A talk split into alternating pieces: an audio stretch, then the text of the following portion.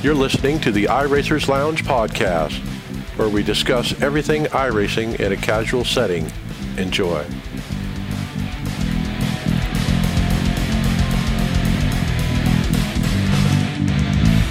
Welcome to the iRacers Lounge. I'm your host, Mike Ellis. iRacers Lounge is a podcast for the iRacer where we talk all things iRacing in a casual setting. Joining me are the usual characters Brian Maccubbin.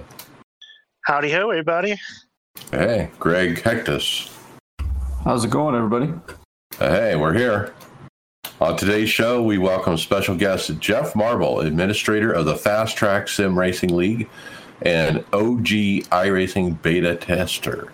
Then we'll move on to a surprise mid-season update that you won't want to miss. And remember, guys, you can follow along with us on your PC or mobile device in real time as you listen to the show and see for yourself all the great topics and products we'll discuss by visiting iRacersLounge.com and selecting the show notes. Hope to see you there. GridFinder 2.0 is bigger and better than ever with more ways to narrow your search for your next sim racing league. Featuring over 1,000 leagues from over 25 racing sims across every platform, your place on the grid is just a couple clicks away. Visit www.grid-finder.com to find a league or to upload your own. GridFinder is the home of online sim racing leagues. gridfinder.com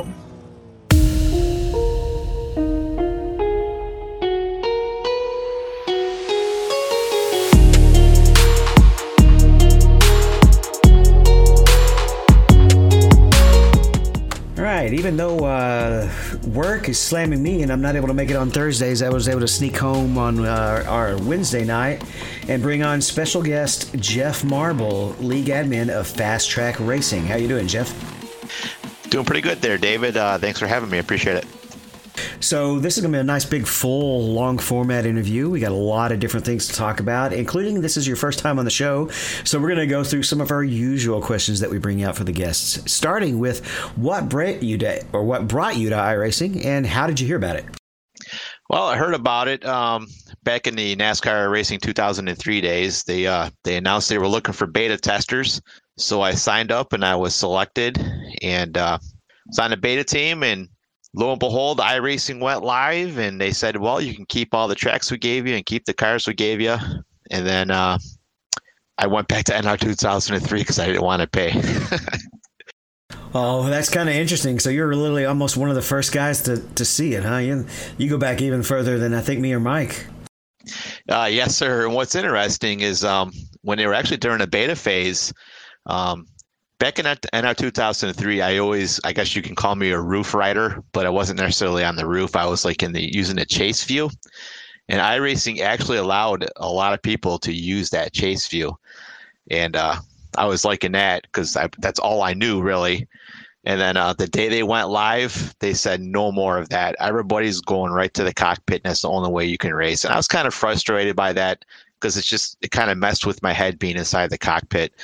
So like I said, I didn't want to pay, and I figured I'd go back to roof riding over in NR, NR 2003.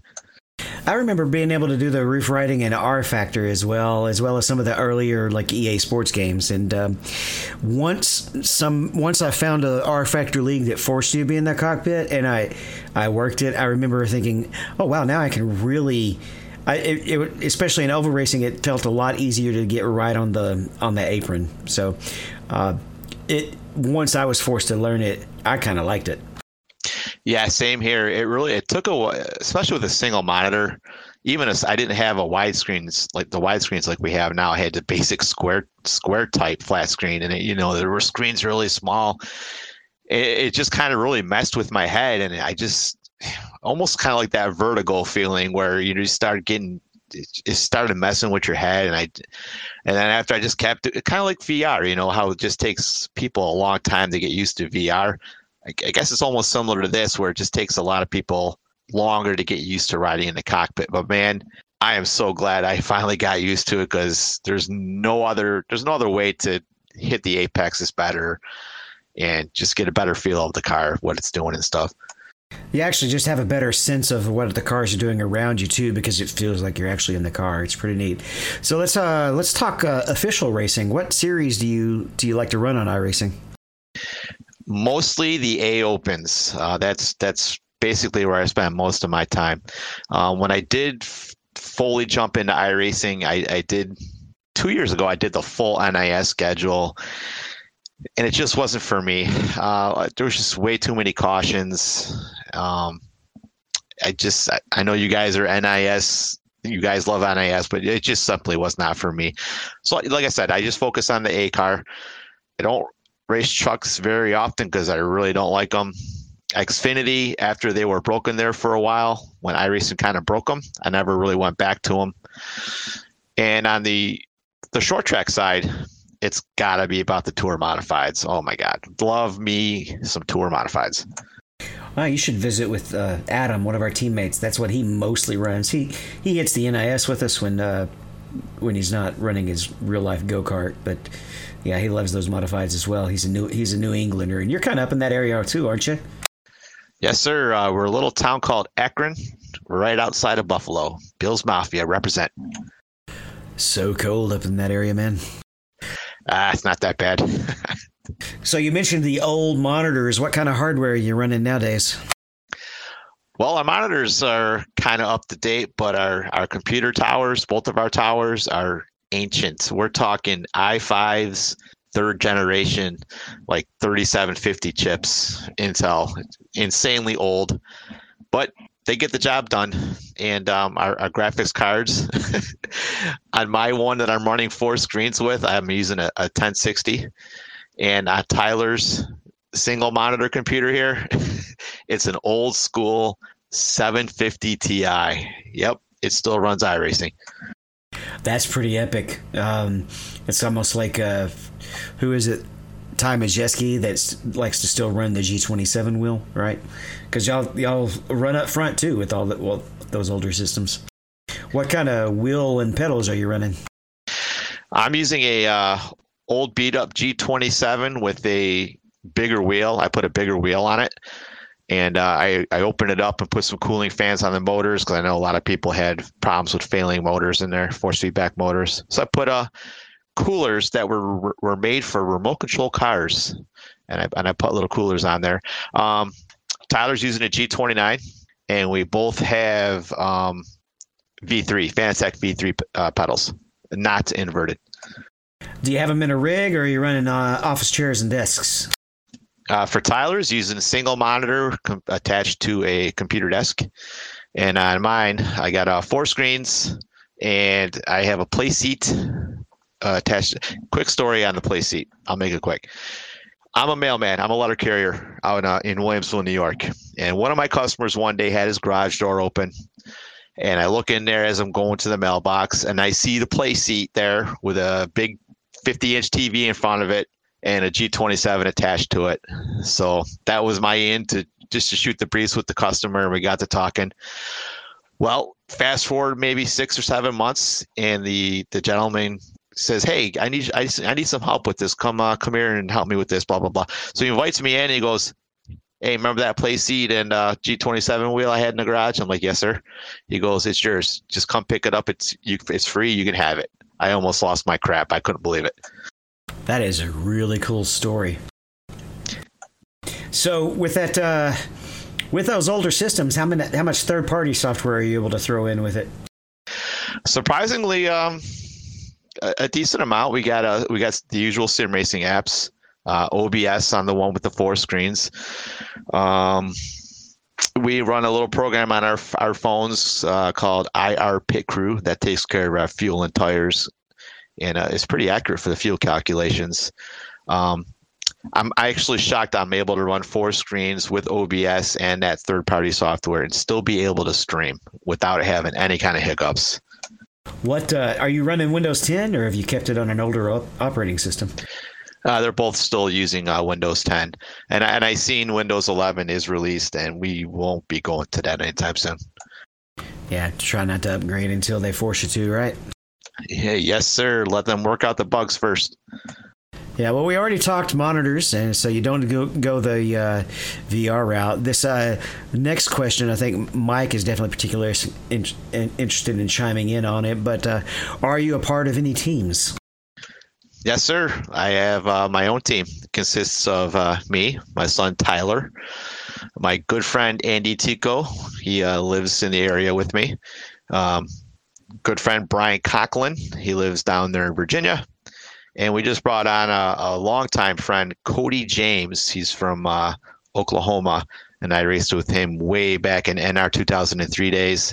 He finally made the jump back into iRacing, and uh, he was really off when he first joined. Now he's complete 180, and he's doing really good. I'm proud of him. But yeah, Team Marble iRacing. We have our own Facebook page too. Oh, that's nice, Jeff. Uh, Team Marble. I, wanted to jump in and uh, talk a little bit about our history. I mean, I've known you for a while. Um, in fact, I've tried to recruit Tyler, your son, a, a couple times, and and you've told me no. Uh, but he's a real talent, and I wanted to talk about how I first uh, be, become aware of you and him. Uh, back in the day, he was uh, involved in this uh, league that iRacing put on for the youngsters, uh, and he did really well. We were cheering for him that year. Tell the listeners a little bit about that and how I got to know you through that. Yeah, iRacing introduced the series called the Ignite series. It was for 13 year olds to 16 years old. And they're basically looking for like the next big thing, you know, all these youngsters. Um, so we signed them up for it. And then um, there was a lot of tracks, there was a lot of oddball tracks they ran in that series that just a lot of people didn't own. And I figured, well, let me go try and find a sponsor just to see if somebody will uh, foot the bill for all these tracks we need to buy. We needed to buy like 10 extra tracks. It's ridiculous. But, anyways, I uh, looked around and I, I, knew the promoter at Lancaster Speedway here locally. And uh, he jumped right on board. He got excited about it. He gave us way more than I was asking for, uh, financially wise. Financial wise, I'm not sure financially is the word. Anyways, so we worked out a deal. He gave, he gave us some money for the tracks, and then we we, we painted up the uh, the Legends car with all the uh, Lancaster logos. We painted it we painted it identical to the Lancaster Speedway pace car, and then uh, as as to further promote Tyler, I I got a hold of you guys to uh, to to put the news onto your podcast and uh, to help Lancaster get more promotion, help Tyler get more promotion, and uh, it worked out well. Unfortunately, he he didn't make the playoffs. He just missed it, but he he oh he you did make the playoffs. All right, gonna have to cut that part out. Um, he did he did very well. Um, it was a really tough field. There were a lot of great drivers, and uh, I, I, was I was proud of him. Yeah, we all were real proud of Tyler, and uh, once I've got to to race against him a little bit and really see his medal. Uh, yeah, I, I, wanted him on the team, obviously, because we like winners. But uh, you like winners over there at Marble Racing too, don't you? yes, sir. Um, we've come a long way. Uh, Brian has come a long way. Of course, Tyler. Uh, Andy Tico is is definitely come a long way. Um, a lot of people don't know he's a he's a driver with disabilities. Not multiple. He's just a driver with disabilities, and he has some circumstances he has to uh, how do I explain this? He has he has to sit in a certain way. He has his legs have to be a certain way in order to in order to race comfortably and competitively. And uh, we, we just got a set of V3 inverteds for him, and uh, he's liking them. And but we had to modify them and raise them up and this, that, and the other, just so he could be comfortable with them. Uh, we talked a little bit about hardware earlier, and we uh, you talked about how you've got that play seat rig, but uh, you actually got to go watch uh, Watkins Glen this weekend, didn't you? You were telling us about it after the league race Monday night, and we covered an article actually talking about the new e-race truck, e-race or e-NASCAR truck that was taking rigs to some of the to the tracks, and you got to try those out. guys, I cannot explain to you how fun that was. Um, so we're walking along Watkins Glen. They have a bunch of fan attractions and stuff like that. And we're walking through, and Tyler spots this big black truck, and he's like, "Hey, check that out! It's like a e-NASCAR truck."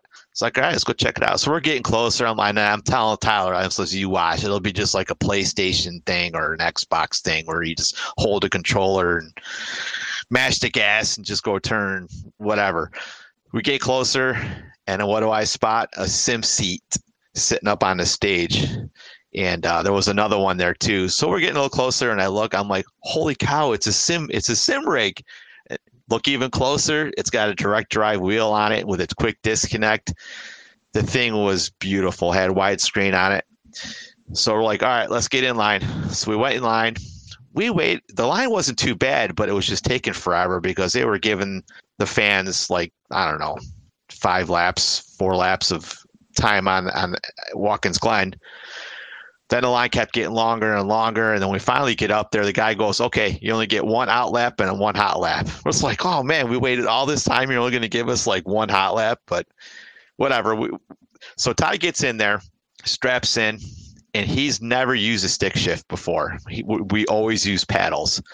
So he gets it out there on out on the uh, on the out lap. He misses his shift a couple times, and then finally, once he gets to the front straightaway, he nailed every single corner, and he uh, ended up turning a 14. Which right before Tyler got in there, Erik Jones was in the seat probably about 10 minutes earlier, and uh, he outran Erik Jones. Jeez, What a what a story, man. That is that's pretty cool to hear. and then and then I got in there and I I screwed the pooch. I was horrible. I kept missing shifts, missing my entries. But the bottom line is the the movement of the rig was absolutely spot on. I don't know how they do it, but Sim seats. It was a beautiful seat. It was a beautiful setup. Um, and I asked the gentleman what kind of wheel it was, and he said it was a VRS direct drive wheel. And I asked him what kind of pedals he said uh, it was, and he said it was Ricmotech with with Wilwood extensions on it, inverted, and uh, it was such a nice setup. And uh, after the after we were done, we um we were walking away, and, and Tyler was just like, "Dad, it was it was unbelievable. The car literally felt like it was in the racetrack. The, the sim, the, the motion of the sim was like spot on the the, uh, the motion seat." and he was just like drooling. I'm like, man, I, I wish we could afford that. It was it was so much fun. Could you um what did you think of the direct why what did you think of the direct drive? Well, it, it was it was really good. Um, it wasn't too strong and it wasn't too soft. It was just like you could feel everything. You hit the rumble strips, you you feel everything in your hands. It would jerk the wheel back and forth. The one thing he I noticed and he said he noticed too is like if you miss the corner, it, you can definitely feel it in the wheel. You can feel like the tire scrubbing in in the wheel, You can- and you, and it's like telling you that you're losing speed. So you could definitely feel the tire scrub. It almost had like a, um, it was felt mushy when you started scrubbing the tires, and then once you got it going straight again, and uh, God, it was it was so awesome. I just just wish we could we could get our hands on those. I'll get you some sponsorship, get you some uh or, and get y'all some saved up, and uh, some of those upgrades will be nice. I'm sure you'll you'll like it. It's more immersive. I mean, you're fast already with the G27s and and G29s, but uh, I know I I enjoy the direct drive. I, I uh, I don't know how much I need the the re- motion, but uh, the the direct drive and the the pedals have made a huge difference for for just kind of an average racer. yeah, absolutely. So that's an exciting story. You could almost include that in the hardware section, right, Mike? Yeah, I love the the feedback that you give about the motion and how it feels and the direct drive and it's very interesting. I, I haven't tried motion, and I talk about it every week, as you guys know. So, uh, it, what a great opportunity, Jeff, for you at least to get a couple laps in it to just to feel what it feels like in the seat of your pants. You know? Oh, it definitely had the seat of your pants feel. I mean, even when you like pulling out of pit road and you're like popping the clutch, you could just feel that rumble in your butt. You know, like how I was just trying to grab the clutching pads in the, in the transmission. It was, it was so spot on. But the cool thing it was, it wasn't like overbearing where it's like just tipping the whole chair where you want to fall out of it. It was subtle but exact. Yeah, it sounds like they they got a really nice setup for those rigs uh, at the track, and it's not anything makeshift. I mean, Sim Seats that's a a premier brand, really. Yes, sir. I wanted to pull my truck up and just plop it in the back of the truck and take off. So one of the questions we always like to to bring ask our regular guests is do they do they just run the official racing or they or do they participate in any leagues? And this uh, question will have extra meaning with you because you, like we said at the beginning, you are the admin of the Fast Track Racing League, which has basically become the the Tifosi Racing League, as there's like seven of us in the league. Um, so tell us a little bit about the league and what got you into league adminning. Well, um, we decided to, to, to, start up our own league, uh, strictly cop cars for now, um, because the previous league we were in is simply we just didn't like the direction they were heading. So it, we felt like it was time for us to leave, and uh, so we, we created our own thing. And man, one of the hardest parts about creating a league is actually figuring out what the hell to name it. We came up with so many different names and then we were searching uh, DanLisa, which is now uh, Sim Racer Hub, and uh, we were searching Facebook. We were searching the lead directory directory of iRacing, and it's like, hey, let's do this name. We would search it. Like, well, no, that one's taken. So we finally just we came across Fast Track. There was one other league that had Fast Track, but it wasn't all one word, and uh, I believe it was a dirt track league. So it was like Fast Track Dirt racing or something. So we just named ours fast track, all one word, and then put sim racing on the end of it. And I'm mostly going to be just asking these questions so that you can answer them for the audience because I, I uh, running the league, I know the answers. But what's the primary focus of the league as far as you, you mentioned it's cup cars, uh, is and what kind of length does it run? Uh, we run the same length as NAS. Um, we don't necessarily follow the tire limits of NIS. We we try to keep it at three sets of tires for most races, uh, just to keep it interesting. Uh, we want to we run a full fuel load. Um, I can't think of anything else. the schedule. Now oh, I talked okay. to you about oh, the sorry. schedule at the beginning. I was like, Jeff, please have it run the the same as the NIS. So it's a practice race for NIS, but you have it running after NIS the Monday after. Oh yes, the the reason why we did that is um, we were looking at, at as a, the primary focus is to, is to have clean driving, hard driving, um, camaraderie, friendship, the whole nine yards. If we ran it, if we ran the track the, the seven days prior, nobody would really have their their setups tuned up. It might make for an ugly show because people just don't have good setups. So we decided to run it seven days later than normal. That way, everybody can run A opens all week long. They can run their NIS opens all week long, work on their setups, and that way, once they get to Mondays at our league, everybody should have a pretty good setup. What they know what they're going to do, how the setup's going to react, and it'll make for really great racing.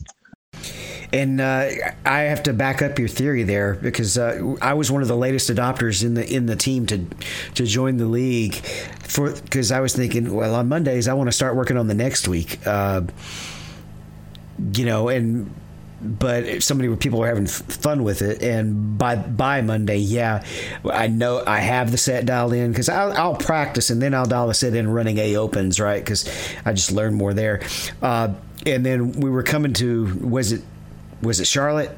Yeah, I felt really good about Charlotte, and it was like, I think I'm I'm gonna uh, go ahead and join and run that race, and it turned out pretty well. Yes, sir. You brought home the hardware. I believe in your inaugural run. yeah, I think the schedule has worked out, even though initially I, I didn't, I wasn't warm to the idea. But you're right. It, it has been cleaner because we have sets, and it has been cleaner because I've already done a hundred laps at Watkins Glen before the the league race, and and that makes it cleaner, you know, for me too. So I think it has worked. You're right, and um, yeah, Watkins Watkins Glen's a perfect example. So if we ran that, if we ran last night's race seven days prior, people would be coming in and screwing up in the esses, screwing up the bus stops, and it would just be mayhem. Uh, a perfect example of uh, is how it works out better seven days later is um, David and Gregory at Atlanta. They ran all those NIS races all week long, and they knew they could split the race right in half and have enough fuel. And that's where Tyler, me, and my and my teammates were at kind of a disadvantage. We weren't 100% sure we could make it, and we ended up pitting twice, and that and that kind of screwed up our races. And uh, and David and, and Greg I think David won that race, didn't you? And uh, yeah, yeah, yeah. So it worked out great for you guys because you knew exactly what to do because of you had your whole week. Ex- your whole week was you had all that experience from the previous week, and you brought it right into Monday, and it showed. It's been pretty exciting. Let's uh, talk. We are following the NIS schedule, but let's talk format and points. How are how are you handling the points this year, and are you doing something along the lines of playoffs? Yes, sir. We got we're, we're following exactly what NASCAR does. Um, 16 drivers will make the uh, the playoff grid, and uh, we're gonna once the playoffs start, we're gonna eliminate um, four drivers after every uh, three races, just like NASCAR does. We're gonna follow everything NASCAR does.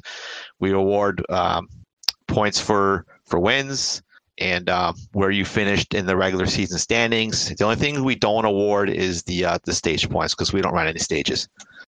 Um, is each race one point per position, kind of like the NASCAR simple system?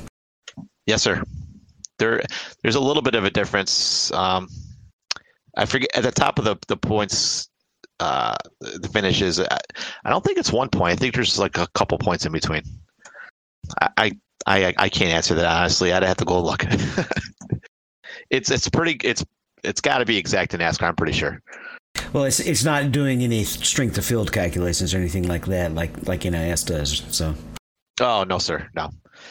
Well, at the beginning of the season, we we went to Sim. Dan, it was DanLisa at the time. Now Sim Racer Hub. We we set we set the points in there, and it does it automatically for us. So that was weeks ago. I, I forgot how I did it.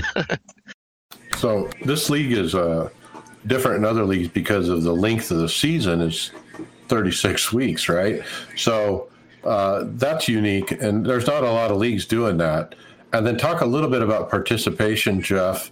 Uh, how you've been able to keep it up because traditionally leagues lose participation as they go. I mean, you started out strong with full fields at 40, but we still have pretty decent fields. But you're still looking for good drivers, right? Oh yeah, we're we're always recruiting. Um, we recruited heavily before, uh, before Daytona. We we went through the wintertime just recruiting, recruiting, recruiting, and we had more than a full field. And I had I, and, I, and then I started going around asking people, "Hey, do you plan on running the full season?" And they're like, "Ah, no, just to be a part time guy." Just kept asking and asking. I finally got all the people, all forty three drivers, that said, "Oh yeah, we're going to run the full season. We're going to run a full season." And then a lot of a lot of caution started happening. People were getting frustrated. The number one text I would get is, "I'm sick and tired of getting wrecked on lap one. Good luck with your league." They would just get frustrated too easily and ended up leaving. And then unfortunately, um, we got to Martinsville, and every our league our league race was not good at Martinsville. But looking around the other leagues, looking at the broadcasts and the streams, we weren't the only ones. So after that race, during that race, I was I was not happy. But then after I seen that, I was I felt a little bit better. But after Martinsville, we started cleaning up the roster. Um, the, the habitual guys that just didn't care. They treated the races like official racing, and that's not what we're looking for. We're looking for league racers.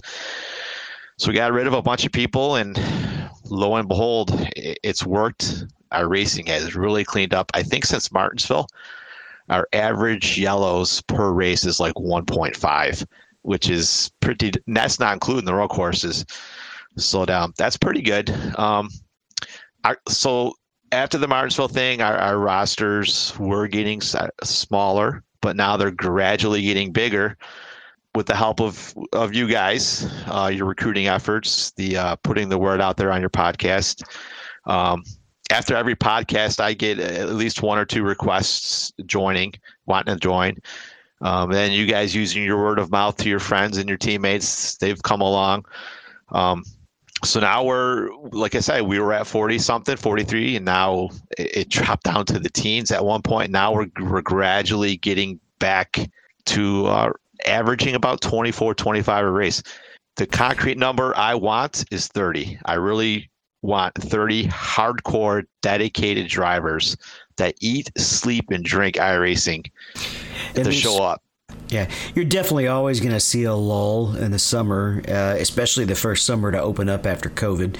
Um, but you see that in every league whether it's the summer or just any season. When we run the winter series, there's like you have to make sure you log in in the first 10 minutes or the spot will get filled.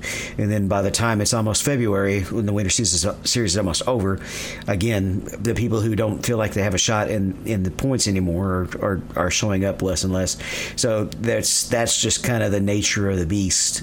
Uh, uh, but uh, like you said, it's building back up and it's a fun, clean race. Tell us about some of the special rules that you you've incorporated that uh, that kind of help con- lead to the conducive uh, green flag racing. All right, I'll answer that question in a second. We're gonna go back because you just helped me. You just helped me remember what Mike's first part of that question was. Um, he said it's unique that we run the full season, and a lot of leagues don't do that. Um, we feel that may have also hurt participation because people once they get to like week 10 or whatever they feel like they're out of it and then they don't show up. So next year we are considering it's not in stone yet we are considering running an a and b season and then with the playoffs.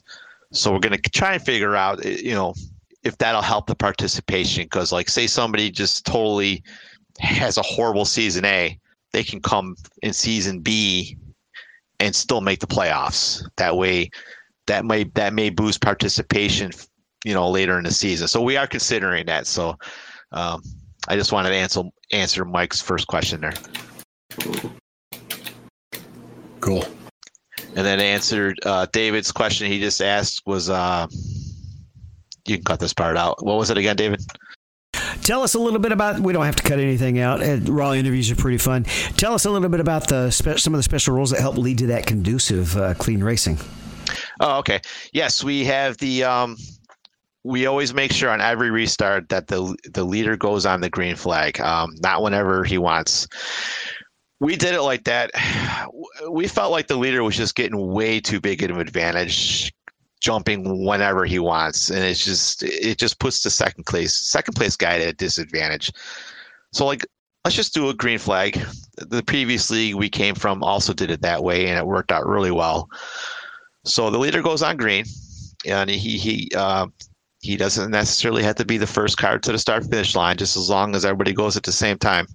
Um, and we have no lane changing until after the start finish line. That helps a lot with the yellows because it does it, it stops people from moving from one lane to the other chopping somebody else's nose um, causing a three wide in the turn one which is also another rule we have. There's no there's no three wide in the turn one because it just causes mayhem.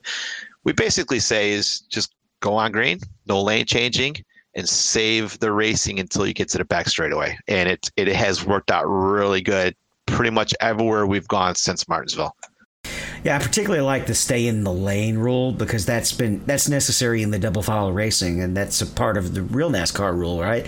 But in if you, you jump into NIS, it doesn't get observed. Uh, I get really, I'm usually a non-aggressive driver, but when somebody starts jumping out of line at, at, on, at or jumping the restart, I I will get really dirty with him pretty quick because I just don't like it. I would love to see the the leader having a little bit of control of the restart, but I agree that the zone, uh, the restart zone is too big in a lot of places. Whereas, uh, um, if it was if every one of them was more like Pocono, where you just have a small window when the between the pace car and the green, that would be handy. But there's some places where it can be a, a 30 second guessing game as far as how how far apart the leader can go.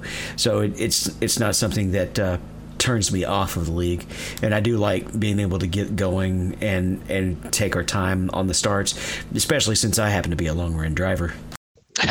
yes, sir. I agree with that. I'm a long run guy too. I mean, if iRacing were to actually paint the walls like real NASCAR, you know, paint on the walls the word restart zone, and then maybe use lines on the racetrack kind of like yeah. you know how we come out of pit road and it has that blue mm-hmm. line on the apron? Maybe they can have blue lines perpendicular to the racing surface that match the paint on the walls and then you just like go in that zone you know? And then maybe they can code it where if you punch the gas when you're out of that zone it black flags i don't know. I'm just thinking out loud. It would be some tough coding but it's definitely a feature request i would like to see.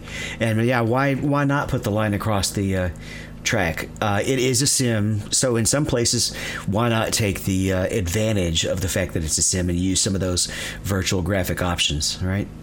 Yes, sir. Absolutely. Almost like a virtual race control. so, looking to the future, uh, to wrap up on this league, the Fast Track Sim Racing League, what do you see for the future? I mean, you, you've done some broadcasting uh, with Max Speed TV. Uh, I think you got some more coming, but uh, what do you got for sponsorship and that kind of thing? And, and, and what are your goals going forward? Well, our title sponsor is Alloy Wheel Repair Specialists. Um, I'd like to thank teammate Brian Conklin for for getting that sponsorship for us. Uh, they've been great. They've been very helpful. Uh, I really hope they come back next year. Um, the CEO of Alloy Wheel Repair Specialist. His name is Rob Wheely. Perfect name. Perfect I know. It's great. it's unbelievable. It's crazy. But uh, I have his personal email, and I, I, will be contacting him once our season is over, and we'll uh, we'll try to bring him in next year. Um, I have another another sponsor's name, uh, Donnie a DA Design. He made our logo amongst some other stuff, painted our cars, other logos that we needed. He did a great job. Uh, Rudy over at Max Speed TV. God, he is so good at what he does. I'm I'm very happy with the broadcast. Unfortunately, we missed the Talladega one because his internet died. That race was kind of a, in a lull because a lot of clean drivers. It got crazy at the end, and unfortunately, missed it. But I, I do know for sure the championship race will be broadcasted at Phoenix. Um, we will have some other ones broadcasted. Uh, maybe Darlington, we may switch that one. Um, we do have Bristol asphalt because asphalt's made for racing, and um, there's another one that we, are we're expecting maybe three or four more broadcasts before the uh, the season is over. But 100% sure it will be the last race of the season. And I forgot the other part of your question. No, uh, just the you know the future and uh, you know what are you looking forward to? You know, setting up. You want to continue this next year? Oh yes, uh, next year. Like I said, we hope we hope to get alloy wheel repair specialist back. If not, we'll go searching for another one. But next year, it depends what NASCAR does. Um, when they introduced the COT cars years ago, they didn't just say, "Boom, COT for all 30 30 something races. They uh, introduced them slowly one season. I forget which racetracks they brought them at. Rumor has it that Gen X is going to be the same way. They're only going to bring them at select racetracks. So we're going to take that into uh, account. If they go full Gen X next year, we, we, we're probably going full Gen X too. Um, if they do a hybrid, we're going to look into that, see what our options are for that. Um, Another thing is we might introduce to help recruiting efforts is uh, maybe having a feeder series. Uh, we may have a fixed truck series. We've been talking about this one for a while, just to get more people, just to let more people know uh, what fast track sim racing is. Um, if we feel they're they're a good driver in a truck series, clean, uh, good attitude, and uh, we, we, may invite them up into to the Cup Series. But uh, they got to be willing to take that jump into open set racing, which unfortunately is a it's a hard thing to do because a lot of people love them fixed races. But I figure we gotta have some sort of feeder series just to kind of keep people interested and you know keep the fast track name out there. Um, we have talked about uh, eliminating all the road courses except the uh, the original ones, which would be Sonoma, the Glen, and the Roval, because um, there's just simply way too much road course racing and it unfortunately has hurt our participation. And it, yeah, so we, that's what we don't want. We want people to come here, race, and have fun. We don't want the road courses to scare them away. So we're considering not running all those extra road courses that they uh, they plan on doing, um, especially that damn street course. What in the world were they thinking? Anyways, um, another one is two Bristol asphalt races. I'm considering um, that dirt race just we didn't get the participation that I wanted. So, um, and my kid's over here behind me shaking his head. Yes, he wants both asphalt races, and uh, I think we may do that. Um, another thing that I really am looking to looking for is an in-house broadcast team. It'd be like uh, Fast Track TV or something like that. That way we can just do our own thing, we can broadcast our own races. I don't have to worry about scheduling with uh, you know people like Max Speed TV and all that. Even though they've been great, but I want kind of control of our own broadcast, our and our own in-house league stuff makes it a lot easier. But the, the problem is just finding somebody that's going to be a 100% committed to it. But there's people out there that love doing it. So you never know. We might get lucky in the wintertime to have somebody come on board. Um, and of course, a full time race control. Uh, Baron Labasco, he has been great. I, oh, God bless that guy. He travels all across the country all week long, and he brings this laptop with him that has iRacing loaded on it. No steering wheel, no nothing. He'll load up onto our server, and he'll be our race control. But unfortunately, the last couple weeks, he had uh, he had some surgeries, so he's uh, he's not around. So we've been running our races without a race control. Um, so we've been we've been using the honor system, which has worked out pretty good. We got a lot of honest guys in here, and I, I appreciate them. Like, oh hey, sorry I screwed up. That's my caution. You know, I'll go to the rear. So that's worked out really well. It kind of puts a strain on me and our admin crew as we have to kind of admin it as we go along and race at the same time. It's kind of distracting. That's why I'm really looking for a full time race control guy. Of course, I don't want to hurt Baron's feelings. I know once he gets better, he may want to do it, but I kind of have to put it out there just in case Baron can't do it. I, I want to find somebody to to do that. So we're, we're looking for a broadcast team and a race control guy. Well, it definitely sounds like we got you got a lot of good plans going. Uh, fast track Racing League. A lot of the Tifosi guys are running it. We're running on Monday nights at 9 Eastern. The server opens at 8. Um, it and it basically runs the same time as NIS. And we're having a blast doing it. Uh, is there anything else that I missed uh, in wrapping this up, Jeff? No, I, I, I love it that a lot of the uh, Tifosi guys come over. Um, even before I had the league, I would listen to your guys' podcast and you guys talk about racecraft and and just a lot of silly stuff that goes on in A opens and NISs and that and that just tells me you guys are clean and you, and you just want clean racing. And and I was happy to bring you guys on board. And then you guys kept bringing more of your teammates over and they're they're like-minded like you guys. They're you guys are all like-minded. You want clean racing hard racing not a lot of attitude and sass, you know, and then everybody starts fighting and bickering. It's case in point last night. Um, uh, Tyler and Gregor, uh, Gregory Hecktus had a great battle at the Glen, and uh, Tyler just came in too hot in the bus stop and got into his bumper and, and moved Greg out of the way. Now, if that was like in an official race, oh my God, uh, everybody would be on the on the voice comms complaining, whining, I'm going to wreck you, I'm going to report you, blah, blah, blah, blah. Granted, Greg was not happy, but he kept the voice chat to a minimum. They talked about it after the race like adults and, and, and all as well. I mean, I'm sure Greg's upset. Tyler was sorry, but that's the difference between official racing and league racing is you have that camaraderie, you have that respect. And that's why I'm doing this. It's I want the clean racing. That's it's right. def- it's definitely a different world when it's the same when it's the same drivers and you get a little bit more of that true boys have at it consequence if you do upset somebody too often. It's a little bit different if you if you if you just hit a random person in an official race that you you only see once every 3 weeks. You just don't have the same accountability, but when it's the same guys on the track, you do you develop an understanding and a uh, and a respect and a sense of consequence when you when you do mess up. Uh, so it's definitely exciting.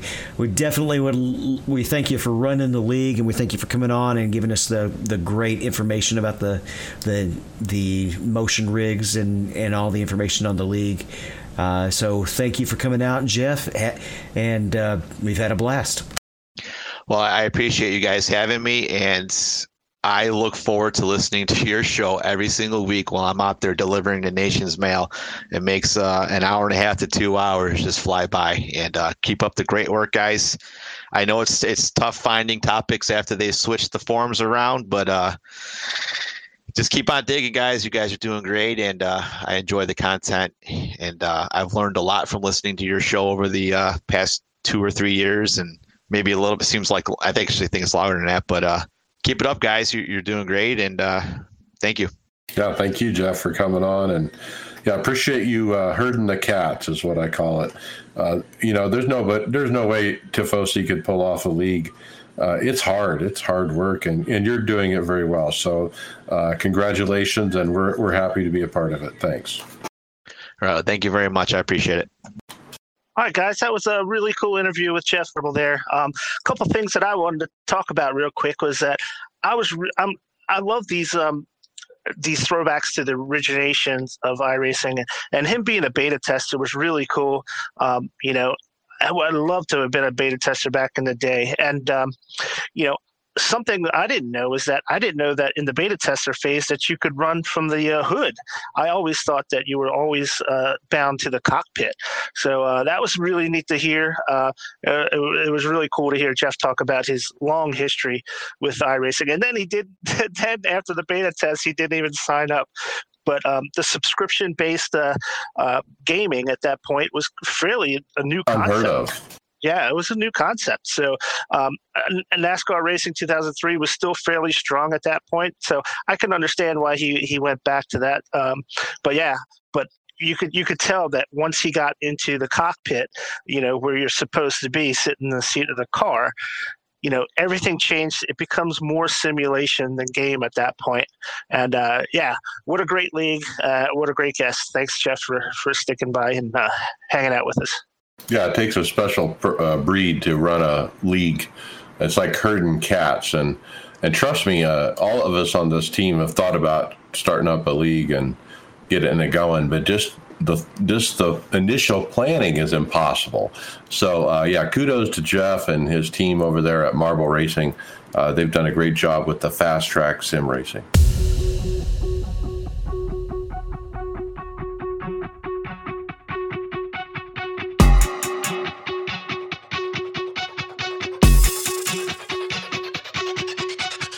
All right, guys, so let's jump into topics. Uh, this first one came out earlier, uh, or at the end of last week, or early this week. I can't remember, but um, it came out where uh, iRacing posted a Instagram video of the rendering of the top of the new Mount Washington uh, hill climb circuit, and uh, it was a neat interview. It uh, it showed the top of the mountain, which is you know just rock and gravel, you know, no no trees like we had seen in some of the earlier uh, pictures that were really cool. And uh, Barney was at the, at the top waving his uh, flag and wearing a, a special like a checkered suit. His whole suit is all checkered. It was really, really neat little introduction teaser uh, video. Yeah, I loved it. I, it really shows how bumpy it is up there near the top too. Uh, the road, uh, you know, elevations going up and down, up and down. Uh, interesting video, a neat teaser. And then all of a sudden, boom, uh, iRacing made the surprise mid-season release of that track, Mount Washington Hill Climb.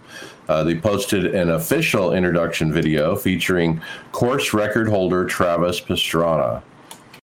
Yeah, that was really cool because uh, in the video, um, the teaser video, he's flying up that up up that hill, and uh, you know, you know, it's it's either somebody, obviously somebody from iRacing driving it, or somebody who really knows what they're doing on that uh, hill.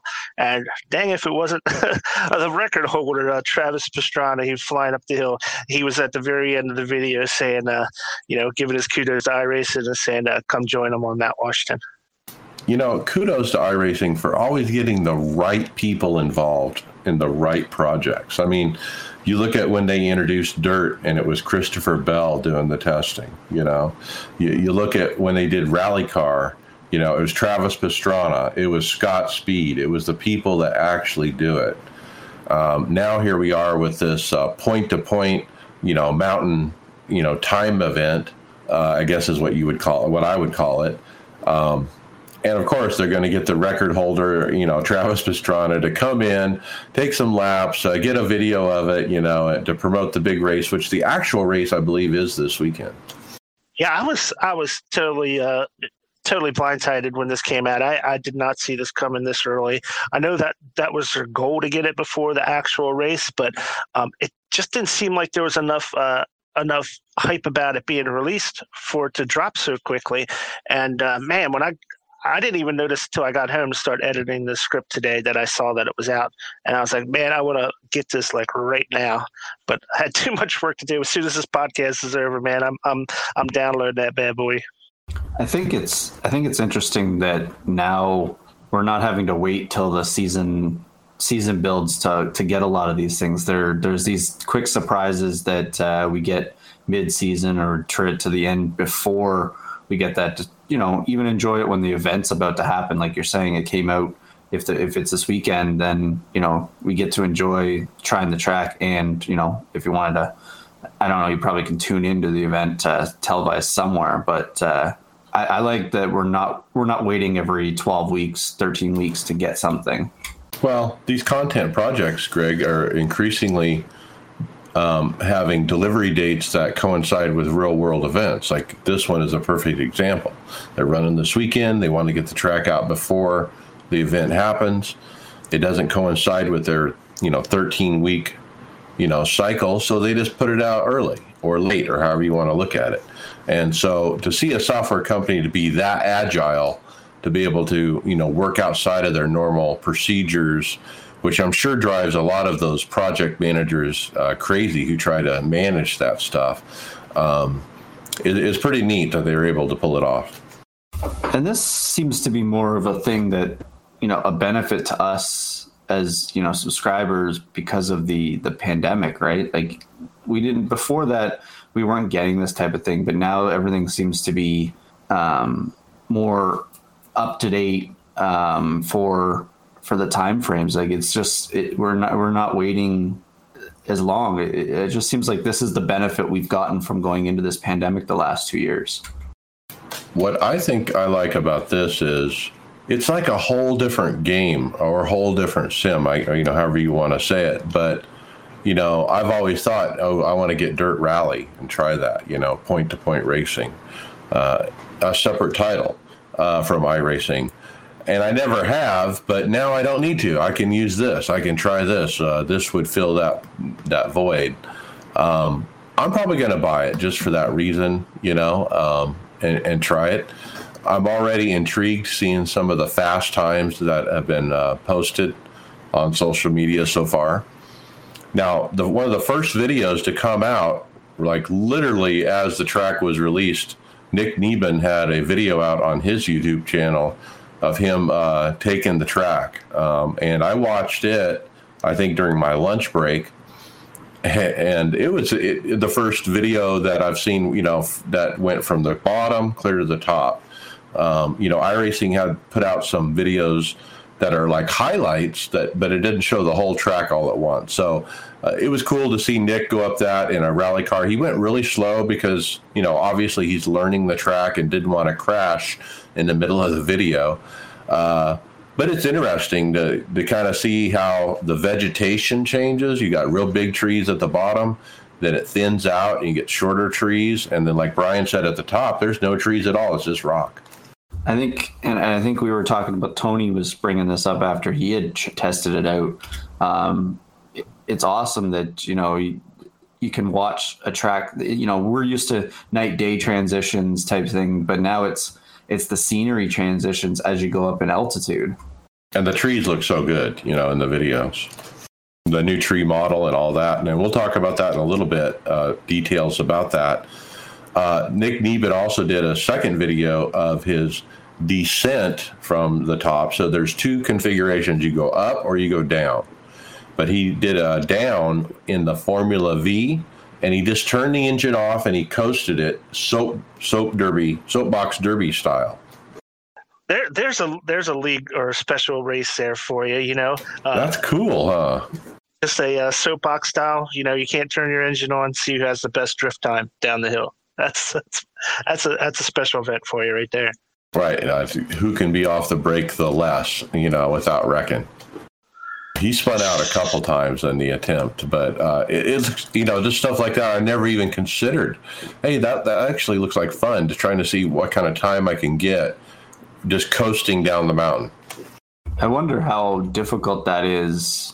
Um, you know, with a car, you don't have any engine brake then to kind of slow. You're just using brakes or momentum to try and slow it down. There is no you know motor's not helping you and that's probably is really makes it difficult and, and loose in some corners and that's why you're saying spun out So I have some some content that I didn't get added to the script in time, but uh, one of them is a tweet by Emily Jones. Um, she said, "I managed to get up uh, the Mount Washington hill climb in four minutes thirty three point five seconds, thanks to the very scary IRO one. Probably shaved multiple years off my life. Definitely recommend." So uh, fast times are already being put up, guys. Four thirty three five in the uh, in the jet car. so she's she's saying it uh takes takes some years off her life so are we starting to get the pucker moments here because of you know you don't want to put it off the edge or things like that is that why uh, people are kind of it, it's giving you a different sensation you know you got walls and stuff you crash into when you're on the track but when you're on this it's like oh don't go over the edge or something right Right. Well, my first question to Tony, very first question was, what happens when you you know you know send it off the edge of the cliff? You get to go flying, and he's like, no, it resets right away. Um, now it doesn't reset to the bottom. They have uh, it resets to the last uh, checkpoint that you went through. Uh, kind of like that real long track where it doesn't always reset at the beginning. Yeah, um, actually, uh, in uh, Nick Lieben's uh, video, he did that. He actually went off too far off track. It wasn't super far either before he uh, he would reset back to the last checkpoint. iRacing So, um, also put up a Twitter about um, Reddit user HWF0712 uh, actually took the um, 410 dirt car up the mountain, and he's got a picture of the dirt car at the checkered flag. Yeah, you could get some pretty crazy combinations, I would think, on this. And and uh, what what class does this track go into? Is it road oval? You know, I mean, road dirt, road just road, or what for licensing?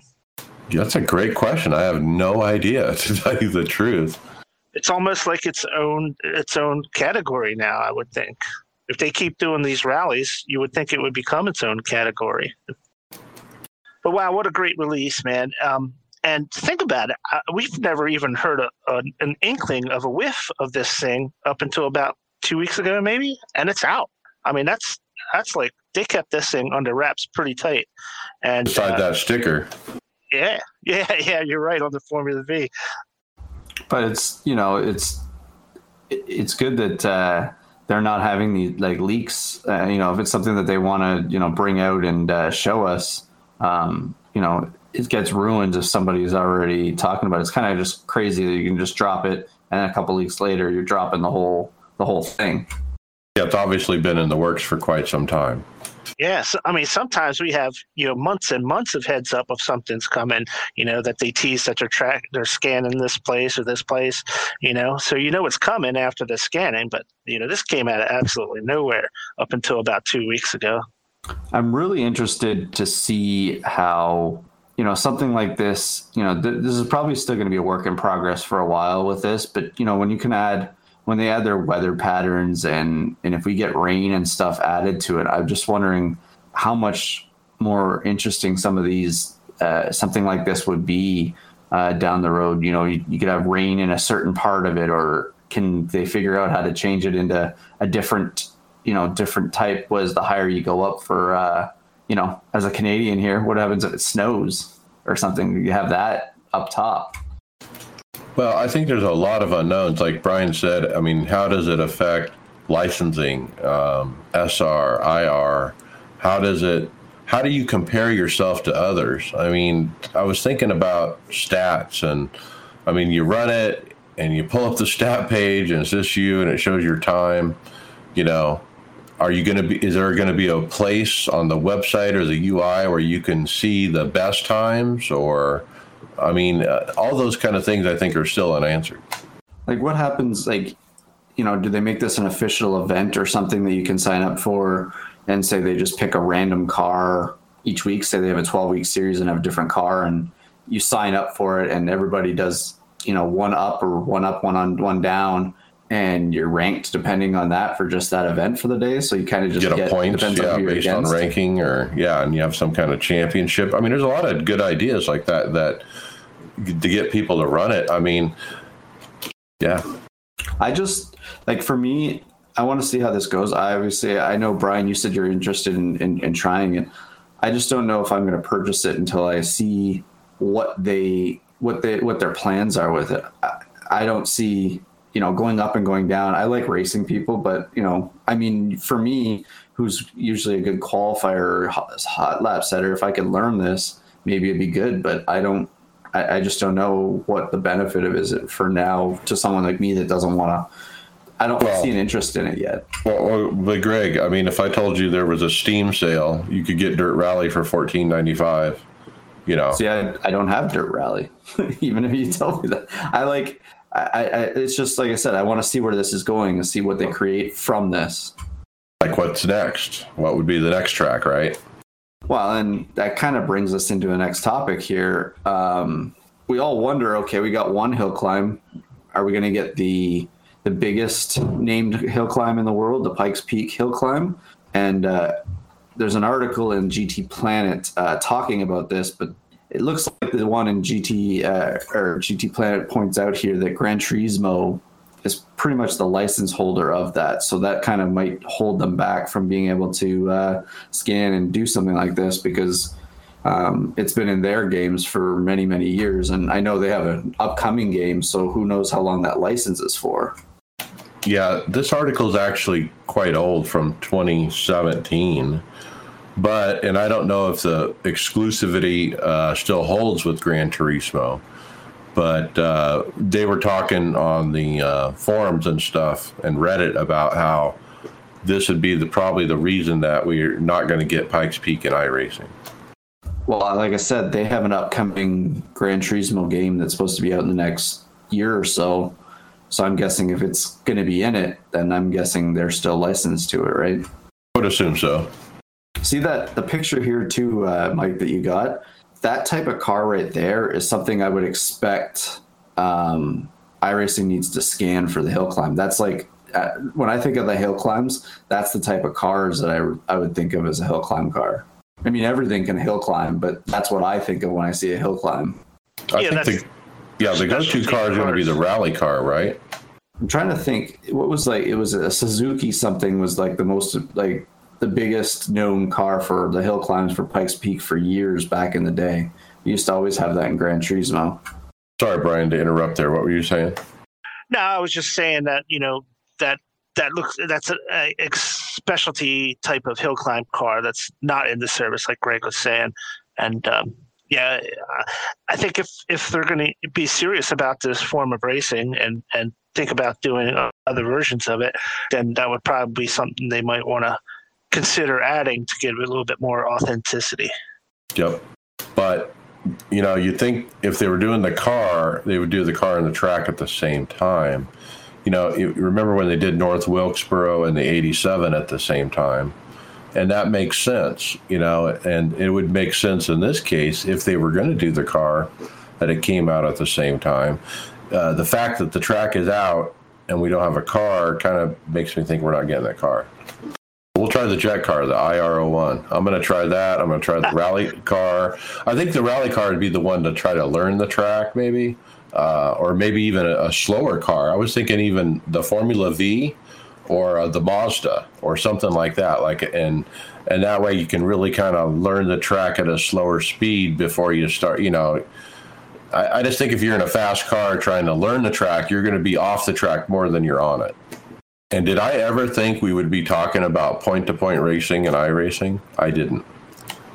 It's just, it's just like I said, the way, the way you kind of say it there, Mike. It's it's like point to point. I just don't understand yet how the iRacing platform can take advantage of this, other than being like time trial wise, right? It just That's what that's what I mean. How do you get people involved? How do you, I mean? Because you're just by yourself. You you're not you can't raise other people. You're just putting up a time. You're going to probably look at times against other times after. I mean, I could see that get boring pretty quick. Well, it's like how do you? All you can do is get faster and faster each time if you get e- more used to it. But the guys that are going to be fast, they're- they you know they always do it. it. It's it's like qualifying. You just over and over you do it. Um, and some people are not going to be fast, but you don't get a chance to do something else in it to try and get better. There's nobody to race. There's nothing, no events to happen unless somebody crashes, type thing, or whatever. When you're doing these events, it just I don't understand how the iRacing platform works with it yet, and that's what I want to look. I look forward to seeing what they do with it. And you know, can you vary the conditions to get a better time? And the other thing I was thinking is like, how long will it be before we have the fastest time? You know that nobody can eclipse. Like some alien will put up a time, you know, from Finland or some but somewhere, you know, where they're used to running these things and uh, or, or a professional, one of the professionals will put up a time, and uh, you know I bet you we have that time within seven days of this track being released. Well, and how does okay? So we say say we set a time right now that's fastest in a certain car, and then all of a sudden that car's BP, BOP goes down, and it never get a chance to go up to that speed again because they take in balance of power or something. If it's a certain car away from an update, right? Then you then that time is is moot, right? You're never going to get um, get to it if the car's taking power away from it or grip or something, right? Or the perfect weather package, you know, the right humidity, the right temperature, the right wind. So what was that time that girl said uh, she did was four thirty three five, I think it was. And you said she did it in the IR in the jet car, car, yeah. Your rocket. So that's car. one of the fastest cars on the service. So no wonder it took years off her life, is what you're saying. That would have been fast time. So there's a goal, a 433.5. And so, yeah, maybe I'll buy the track tonight and that's what I'll try. All right, guys, so let's get back off the mountain and we'll talk about some other topics here. Uh, the uh, VRS European Endurance Series is going to return for season four with its well known six hour race format every other week. So it's scheduled based on the European Sprint Series and will utilize the same class lineup with the LMP1s, LMP2s, and GTEs. It will alternate alternate weeks with new IMSA Endurance Series and use the same time slot. So uh, this is the this is a series where they snuck in the uh, 24 hours of Le Mans, pretty much, and uh, it's going to be back for season four. So uh, uh, if all those uh, endurance racing fans out there, you're going to get six more races in season four coming up. So stand by.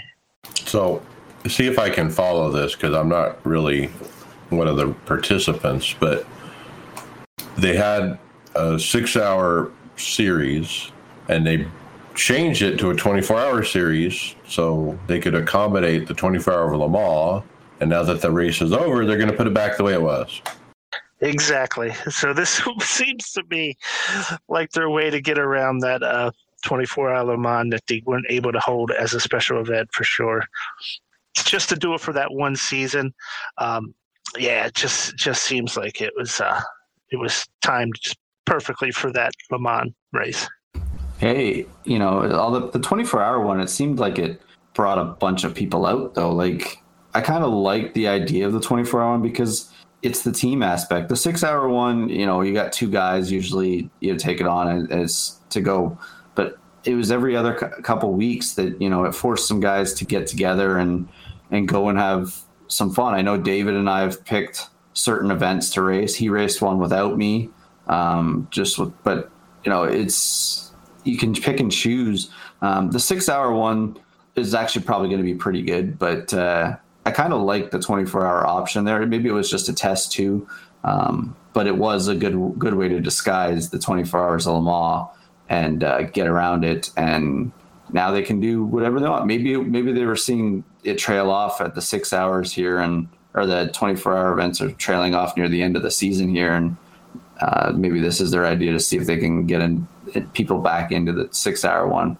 Because I know the six hour one was hard to get people uh, crazy about too. One of the questions that came up in the thread was, you know, why don't we just have a, a special events championship that has all the 24 hour races in it?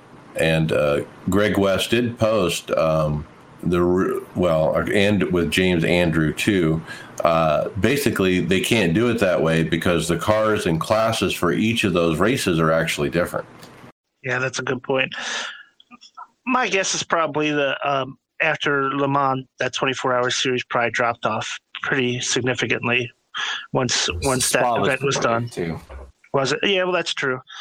But I mean, to have a a, a 24 hour series in regular rotation, you know, in perpetuity, just I don't know. That's a lot of commitment there. and so this was called the VRS European Endurance Series. Now, this is the one formerly known as the Le Mans Series, right? Well, yeah, it's thing. I think the, the the big problem is is you know some people like the it's the difference in the events and the cars. Like people love the the six hours of of Watkins Glen or Petit Le Mans, which is twelve hours at uh, Road Atlanta. Uh, I think the idea of having back and forth series is is the you know or distance is probably good, but um, like you said, like the the cars always are different for the classes. Like even if you did the 24 hours of Daytona, they run LMP2s and they don't do the LMP1.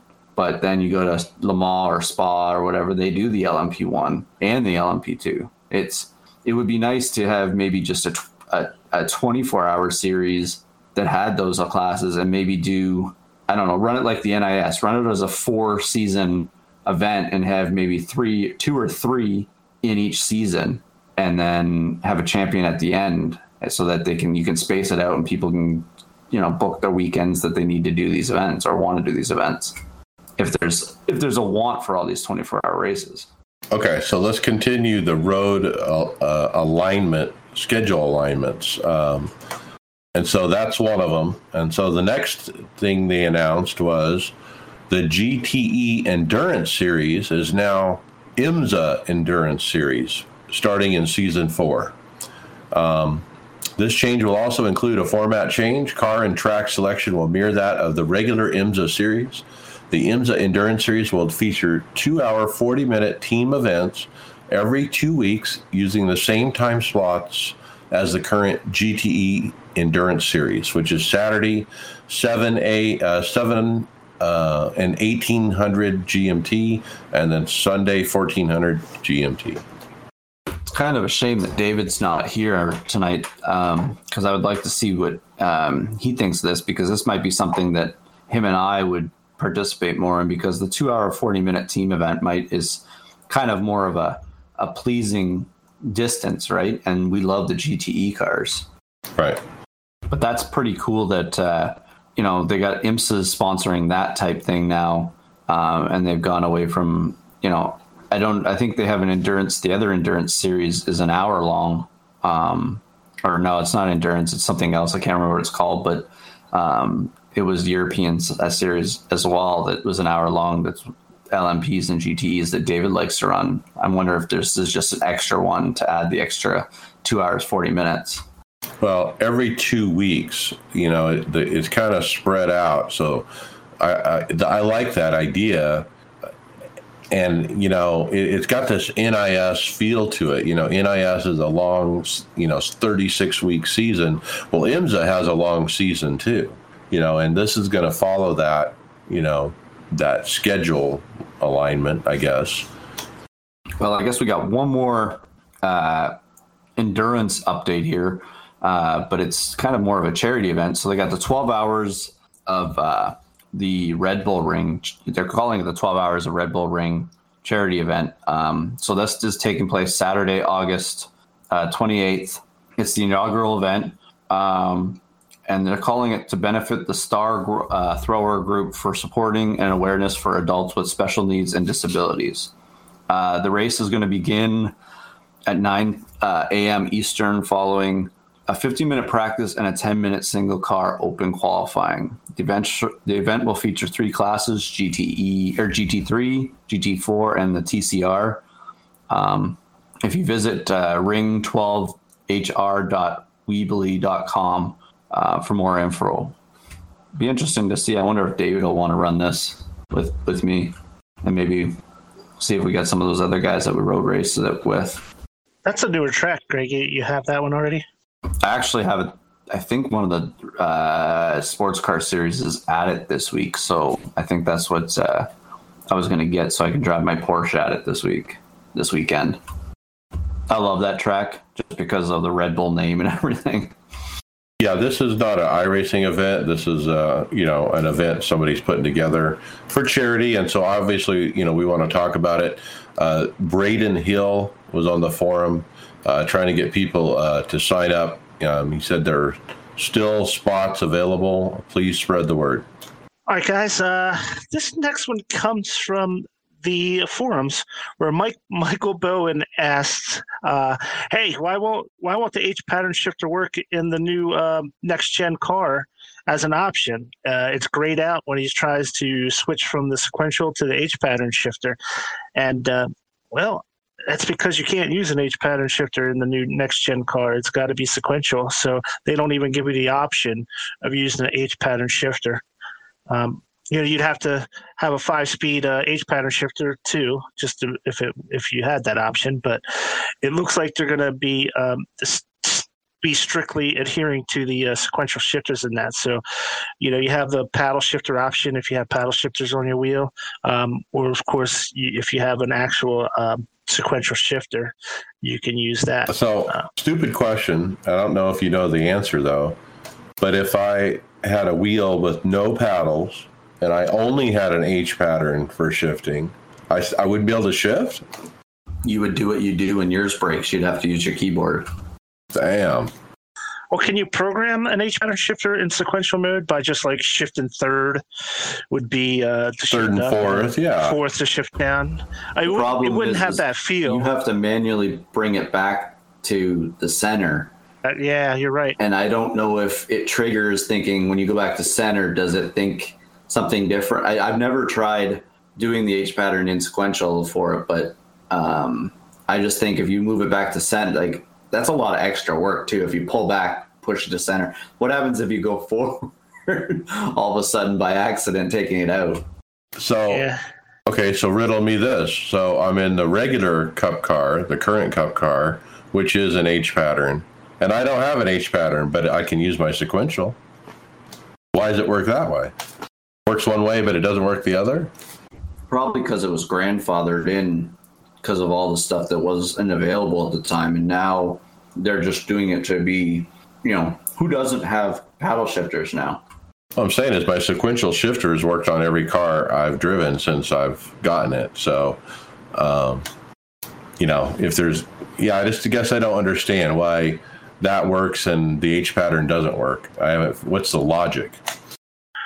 That, that actually uh, takes me back to the interview with Jeff Marble earlier, um, where he was talking about next season whether they would do a hybrid between the you know the current car and the next gen car. You know how the league would handle that, and uh, man, I'm, I'm petitioning uh, OBRL right now to just keep the uh, current car. Don't switch to that next gen car. It's junk for one and uh, the sequential shifter uh, that's not that big a deal but the car's junk right now so unless they really tune it to where it's fun to race uh, i'd much rather stay in the old cars as many problems as that has on its own. The cup car will be fine next year by the time we get to it. It's there's too many worrying. It does this is the same argument I hear from uh, you know you know Jeff about the road racing guys. The guys that don't like to do other road racing on the fast FastTrack side, they're bitching and complaining about that. And you know, do they not want to run the car? Well, either you're authentic or you're not. You know, maybe next season. I mean, they've been talking on the on Door Bumper Clear about they think it possible that they do a what they did with the COT, where they run half the race, you know, run a couple select races with the next gen and, and have the old gen. But I don't see that happening nowadays uh, with the way that the word has come out with that new car. Um, but I don't know. I, I don't hope. I hope that we just go straight to the next gen and run it like we're supposed to. So we're not jumping around, building sets, finding sets, doing things like that. Because I don't, you know, Mike. It's like we don't spend a lot of time on our sets, right? We kind of just get in and race and enjoy those types of things. I don't want to be switching cars every week and things like that. We we race in there because it follows their actual schedule, right? Could you they right. accommodate uh, NIS uh, like a schedule? Could it accommodate the kind of thing with a where they're switching cars back and forth? Could we could we have a multi-car event? I will say you are right that we don't spend a lot of time on the sets. Just changing a ballast doesn't mean that you actually did set. Hi, David. Well, um, even uh, you talk about uh, DBC, uh, Greg. Uh, they even had on their show, man. It's like we got too many road courses. Just too many road courses. That's I don't disagree saying. with. I don't disagree with them. I love the road courses. You know, we hopped into one last night, and and run it. And Mike, you had barely any practice on it. I've done the track in different cars, and then I raced it last night. I had fun. Practice. I don't see the need for all the road courses, but the new gen, the new next gen car is built for running that type of stuff, right? So I don't know how the road racing will be in those cars. I'm sure next. I honestly feel that next year you're going to have six more road courses. It's probably going to happen again. It's probably going to be the same or one different, but you know, I, I don't disagree. We probably should run I don't know, maybe three max that we were doing, but maybe change what, what road courses each year so they're not, you know, stale. But it sounds like we might lose Sonoma or something at some point, anyways. Okay, so some listener out there, answer my riddle. Why can I use a sequential on an H pattern car, but I can't use an H pattern on a sequential car? Here, Mike, I'll put it simple. iRacing doesn't want you to, so it doesn't happen. that's pretty. That's pretty straightforward, I guess, right? I just, yeah, If they, if they blank out the thing, the that's all. option for you to press it, I don't want an emotional It's easy to do it. response.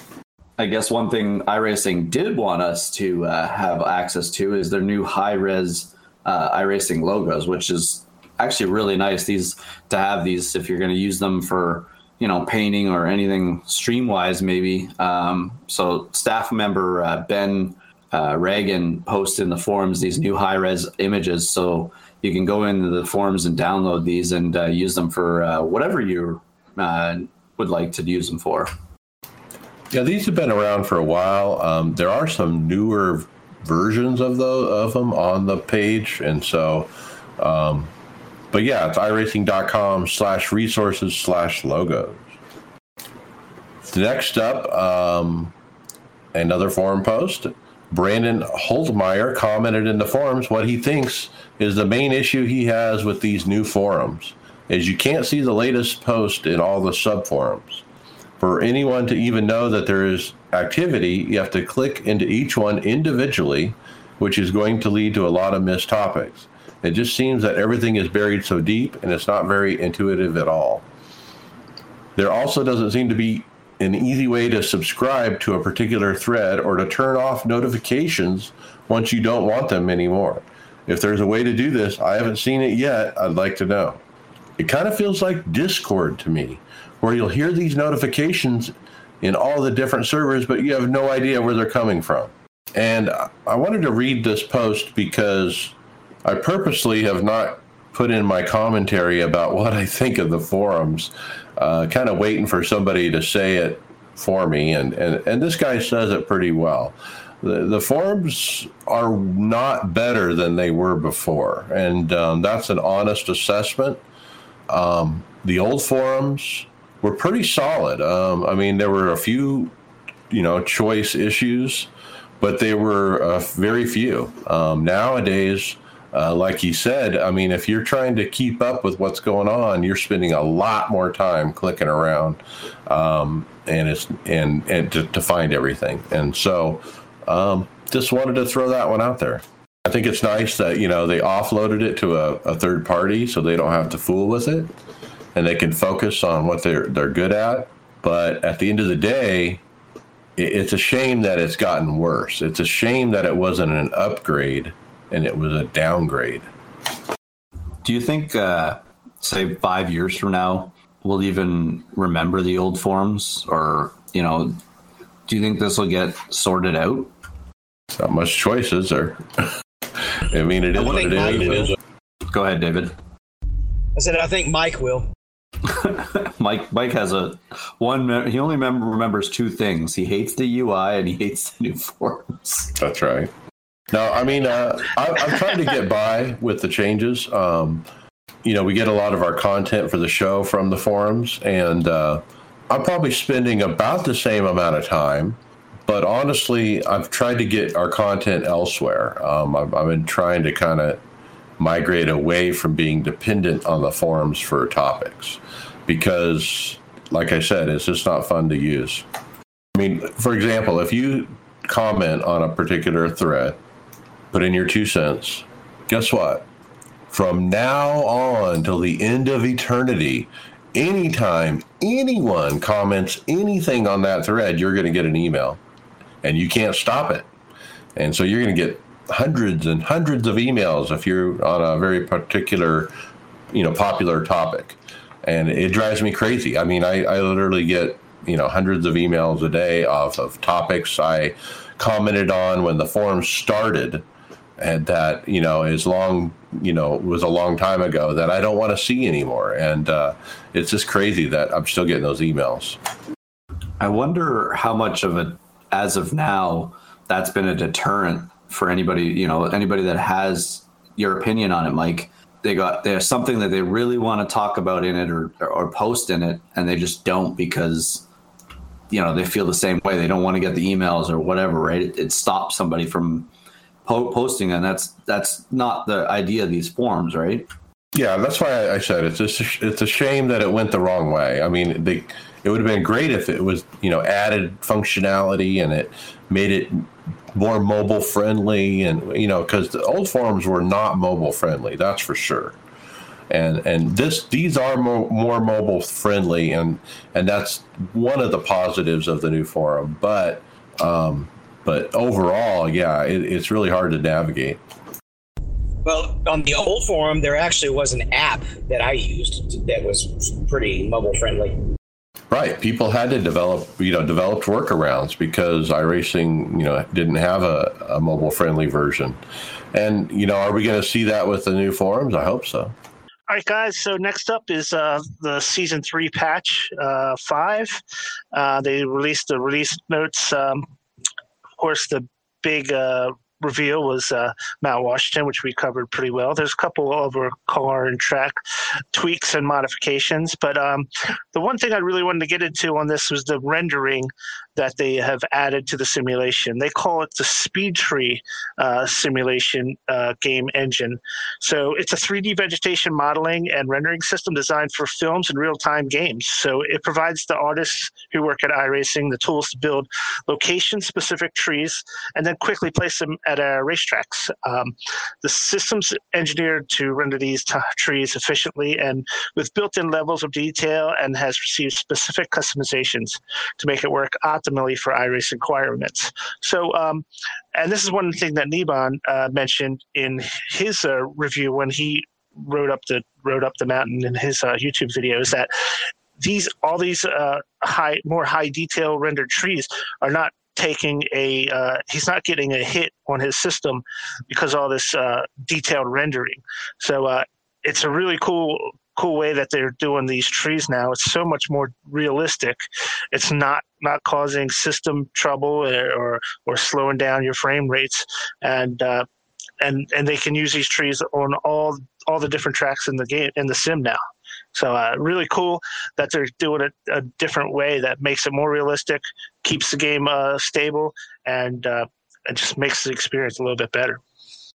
So they say integrated SpeedTree, and to me that reads like SpeedTree is a third party, you know, plug-in, so to speak, or a third party uh, set of code or, or software that has already figured out the vegetation modeling and rendering and they just bolted on to the iRacing system. That's kind of the way I read this, and and it, it's really neat that you know we get a little behind the scenes about how they're engineering this. You know, um, uh, you know, at this point, it looks like they haven't developed this from the ground up by themselves, and uh, they turned to you know some other experts in the field, and um, you know when when they had the four hours of Charlotte and Greg Hill was talking about it. Um, he he had said that they had invested in some technology um, to help them uh, uh, make this project work, and this is what I think they're talking about. Yeah, I think you're definitely right, Mike. Because um, it, it does say that this system was designed for films as well as uh, real time games. So um, it, it definitely sounds like it was not something that was uh, developed exclusively by I, iRacing, but they've used this uh, this this system, this program, to uh, to integrate in their games, and it seems like it's going to work really well. I wonder if it's kind of just like what they're using for you know they got a different sound engine it's got its own thing they got this it's i think we already have the lod managers for like the cars in the world rendering do we not as a setting in the in the actual settings there for the graphics. Like you can prioritize for those. So this is kind of just an, an extra thing that's added. Um, for it. I wonder what something like, you know, we got some old tracks that we know that ha- are surrounded by a lot of trees. Like I think Lime Rock has a lot of vegetation around it. Is it Summit? I think Summit's the other one that you're driving through a lot I was of. thinking Pocono. Yeah, Pocono. That would be good down the backstretch and stuff like that. Um, but I mean, there's a lot of these. You know, some of these road courses can really benefit from you know this up- upgrade down the road. But even the new stuff coming in, they'll have this engine probably added to it, and I think this is a great benefit just because visually, you know, some of the outside stuff is not the greatest, but you know, this can add some detail to it, and uh, if it's not taking a load off your uh, graphics card, why not, right? when I'm in the Facebook groups, the sim racing ones, a common, common topic is, you know, iRacing doesn't look good. It doesn't have good graphics, you know. Man, this is taking a big old jump at that. It really is. I mean, they, this is upgrading that and, and putting those naysayers to silent. um, uh, kudos for iRacing on, you know, getting this going. And I'd like to see them, you know, backdate some of the older tracks. Like you said, go to Lime Rock, go to Pocono, uh, add this this software to that and, and put up an uh, an updated, you know, an updated version. Because I even think like Montreal has a lot of vegetation. Monza, like there's a lot of these tracks that could really, really um, enhance the outer a- aesthetics of the track by this. Now, one other thing on the release notes I want to point out: Rockingham and Texas track get, track grip parameters have been adjusted slightly, which leads us to our next topic. Yeah, so uh, uh, Liam Brotherton posted in the forums. Uh, I guess Rockingham is coming up in the road, the next Road to Pro, um, and he said it's always been one of the best multi-track surfaces in real life. Um, but if they don't change something right now in the sim, it's going to be a one groove aero push track. Um, they didn't need. He's saying that they don't need the top to be fast, but viable in traffic to create runs and get alongside people, uh, you know, for the race. Um, I guess Tyler then posted uh, this afterwards. He posted Tyler Hudson replied, um, "It's likely we'll see Rockingham surface update in the patch as well as Texas uh, likely be updated as well." And two of the tracks that are one grooved in this I, I remember Rockingham always been one groove uh, as well with this, and and Texas definitely is Texas the next road to pro after Rockingham. Maybe is that why they're doing it um, on this? It's one of the ro- tracks coming up, I think. So, you know, iRacing has the ability to change track surface models real quickly like that. It's interesting to see how some of these tracks race compared to you know what what this will do to uh, fix Rockingham. But at least they did it now and not you know is the road to pros what next week, so they get some time with it, right? Is this a sim equivalent of putting down PJ one? Possible. I mean, all they have to do is turn. You know, they can put grip wherever they want with a sim, right? Well, I remember a story a few weeks ago about something about this, and and they stated that it wasn't like PJ one. It was like uh, it was different, but um, they they weren't putting down particular parts of the track to be grippier than others. They were just changing, I think, the compound of the of the uh, materials. But it's interesting. thing is uh, with PJ1, sorry, David. Go ahead. Sorry, David. Go ahead. with PJ1, it wears out or can be washed off as well. It's a, it's a more dynamic uh, chemical that can change as the race goes compared to just changing the presets of a track. So, what I think is cool is you got Liam, who's uh, one of the you know stars out of the Road to Pro. I, I I'm pretty sure. Basically saying, "Hey, we got a problem. We got a problem." They recognize the problem. They address the problem, and and and and that's what that's what the forums are good for. I mean, these this is the good part of the forums is you can post when there's an issue. People will hear you and they will adjust if necessary. And you know, kudos to everyone involved for getting it done. Okay, next up, uh, saw on Facebook uh, a friend of mine, Brian Wertman, who is an iRacer. Uh, he is a spotter for Na- in NASCAR. He spots the 74 car. Uh, he was at Watkins Glen uh, doing that, and uh, he had posted up, you know, a picture from him at the track, and so I replied to him on his Facebook post, asking him a, a question about it, and I said, "Is there a way to describe how your iRacing stuff has enhanced your spotting skills? Um, has it been a factor?" Um, and he did reply, and I thought it was an interesting uh, answer. He said, iRacing does help me get mentally prepared. I usually use the free roam cam, which is the Control F12 and then Control Z with the mouse. And then I move the camera to where I actually spot. So then I can see what is I'll expect to see in real life.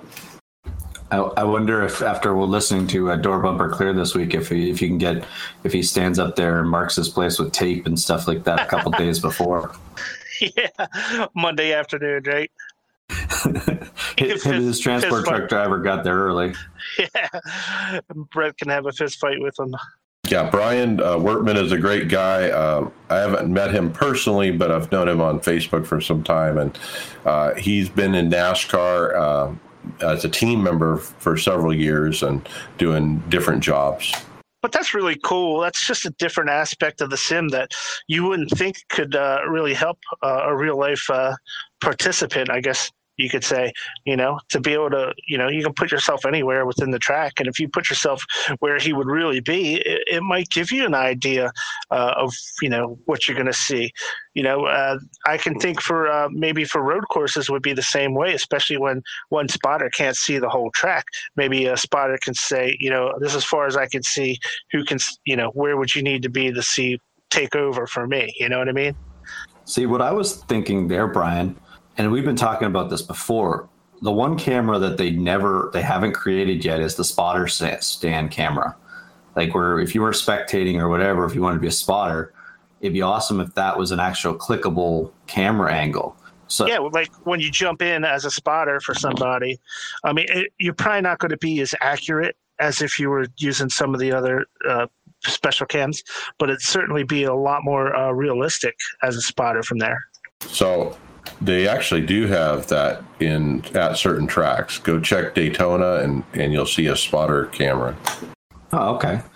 I've See, seen it at Daytona. What you were saying, Brian, with the road course. Okay, so I think was it four spotters they were using at COTA.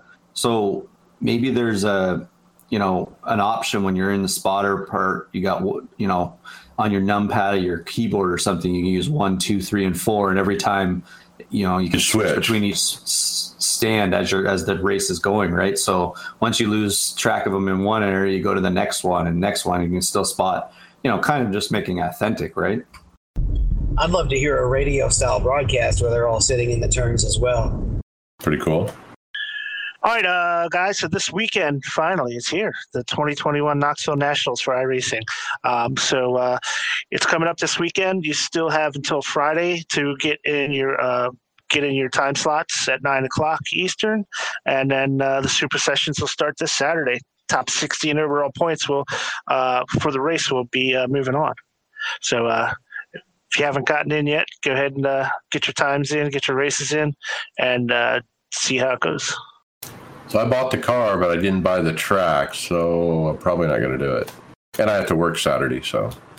But I encourage everybody to, participate, even if you're not one of the ringers. I mean, why not? You know, the the super session is taking 60 people. I mean, um, and you, and you got to wonder how many people are actually participating in this event. Um, if let's say there's 200, I mean, to to make the top 60, that's not you know, that's not out of realm. You, you might be able to do it.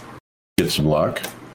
Next up is the Grid Finder Paint Festival continues, and uh, prizes include gloves, some really nice racing gloves, and fifty dollars in iRacing credit. And you can come on the show if you want. And all you have to do is put up a paint at uh, gridfinder.com in their livery section and post to social media to uh, iRacers Lounge and Grid Finder And um, I put up on the script uh, a couple of entries so far, and, and talk about you know odds, good odds of winning. I mean, with only two entries so far, these guys look like they're going to win. you know, 50% chance. I mean, we need some more people to participate, is what we need. So please, please come onto our iRacersLounge.com, find the information you need to enter the contest and enter the paint competition. Uh, so we have Rob Jackson 85. Uh, he put his livery up on uh, uh Instagram. Uh, it looks like a, a NASCAR uh, livery. Pretty cool. It did. It was only one picture, so it was kind of hard to tell. And then we had the one on the first week from AJ Power also put one up of a truck, and that one looks really good too. Podcast housekeeping. Don't forget the aftermath. Uh, I don't know what they got going, but uh, check them out. We're still over at Midwest Simulations. I haven't seen anybody get any of those spotlights, but if you want those, uh, you get 10% off with the coupon code iRacers Lounge. We're on the Performance Motorsports Network, and let's talk fantasy. Podcast Fantasy League. In a casual setting. All right, guys. So uh, Watkins Glen last week another big day for uh, the Hendrick cars with Kyle Larson with another victory, Chase in second. Um, so in fantasy, we have Res Dog in the top spot right now. Just in time nine is in second, and Oh Baby 44 is in third. Uh, Tony Groves is uh, right now is the top Tifosi guy. He's uh, in fifth, and he's coming up. He's uh, he's uh, he's working his way towards the top. Probably hasn't used up all of his big big uh, big names yet. He's he's really good at uh, staying in the hunt and, and holding on some of those big name drivers towards the end. So uh, Tony Grove looking good. Uh, we got uh, Greg here's in seventh place, not bad at all. Moved up a few spots after uh, Watkins Glen. Uh, Jedi McFly, that's uh, Chris Scales is in twelfth. He's doing well. Um, GI JoJo's in 16th, and uh, they were they were leading the points for a while earlier in the season. They've just so, nosedived, yeah. Yeah, they uh, they really took a hit. Maybe they used up all their good drivers early. And, Larson uh, ten weeks in a row. Yeah, yeah, I'm doing Larson all, all Hendrick drivers for the first ten weeks. Build up a big lead, but it didn't hold up. So, uh, see, uh, Tyler uh, Williamson's up to 18th, so he's uh he's coming up. Uh, Tony the Tiger, Tony uh, is in 17th, and I'm in 22nd. So I'm finally in the you know I'm trying to get in the top 20 before the end of the season. It was a good race at Watkins Glen. I was looking really good with about 20 laps to go because I had Joe Gibbs and I had uh, some of the I had uh, Chris Bell. He was way up there, and then you know it all went to heck after that when. Uh, Bell got spun. Well, that was his fault, if you ask me. He, he pinched down uh, Larson too too hard in turn one, but um, it all kind of kind of fell apart. But I still got I finished sixth for the week, so I was pretty happy with that, despite you know uh, losing some points there towards the end of the race. Yeah, Lou Allen was second for the week. Tyler was fourth. You were sixth. GI JoJo eighth. Tony was down in twelfth. I don't even see my name. 26. Holy cow. Brian, uh, it's interesting that you say about that thing with uh, Larson and uh, Bell there going into one. I, you know, I agree with, you know, some of the assessment on it, but if Bell wants to be mad all he wants, you don't block somebody all the way down to the wall uh, at one point in the race and then expect to be given that kind of space when you finally get it, right? So it was kind of interesting to see because for me, Larson gave him a break and not pushing him into the corner. For me, I would have just pushed him in the corner. If you're going to throw a block all the way to the wall. Yeah, I, I did not like that when he came down the, the home stretch and uh, just ran him right to the to the pit lane wall. Um, I wasn't really uh, excited about that move. But yeah, you're right. Uh, and we see this in OBRL every week. You race like a jerk, you get raced back like a jerk, and that might have been what happened there those guys race each other on dirt and all kinds of things. You'd think uh, it would have been a little more give and take. Well, they, they were saying that too. It's like, you know, these guys are, it's probably the biggest rivalry between those two, right? Because they're, you know, they race, they're probably what, at the Knoxville, are they going to race the Knoxville Nationals this weekend or whatever, whenever it's coming up? And then they'll probably both be there, right? I know Larson is. I'm pretty sure, right? I'm not sure about Bell, but um, I'm sure he would do well if he shows up. He's he's an excellent dirt racer. Will this computer run iRacing? Not now. Who likes a good custom button box? Now I watched the video of this and on Facebook here. I'm really like intrigued by this this uh, button box because it's kind of almost like everything you know that I use in my virtual dash. Like obviously in VR, I won't be able to do it, but um, so this is uh, from a company. Uh, what's the company's name here? Rise. Okay, and uh, anyway, so they're showing it here on the site. So it's a, I don't know, it's pretty decent sized button box, but it's got 20, 21. Hold on, it's got uh, 25 inputs with uh, flag, a gear, opponent's proximity alert display, uh, along with seven segments for complete customization. It's for 350 bucks. But it, if you're looking at it, it's got it's got all the normal buttons that you normally want. You got some toggles on off. You got the big ignition button, the power button. Um, but I really like the the little display it's got for the gear um, as the proximity. I thought it was the speed, but it looks like it's proximity uh, is in the one top corner there, and then um, it also shows. Uh, sorry, it shows where they're where they're coming around um, if you're on the left side, right side, shows all the flags. I think it's really cool design. Um, what do you guys think of the price though for that type thing? Yeah. I mean, it's not bad, but I don't think that's crazy expensive for a button box for that that style, you know. But um, but it, it's I do think it's really cool.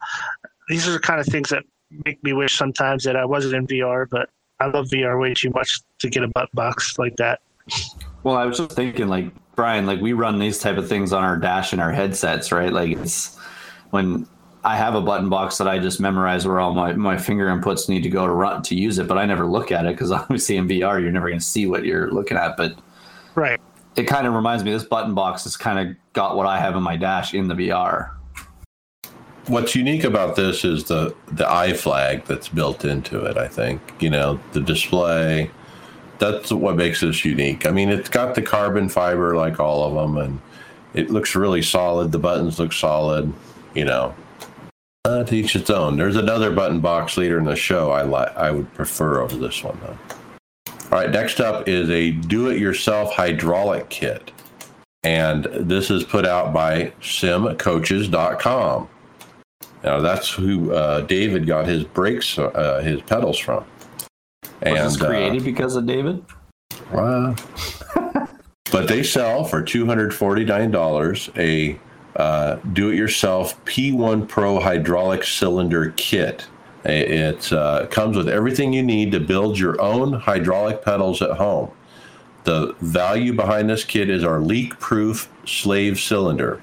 Other big name slave cylinders on the market are known to leak.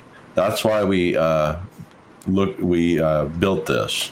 And so they have two styles, brake or clutch. And uh, you know, looking at the picture and the parts list that comes with it, I mean, it it really does give you everything you need to do it. I mean, you would just have to have the actual pedals and the the base plate and you know all that to go with it.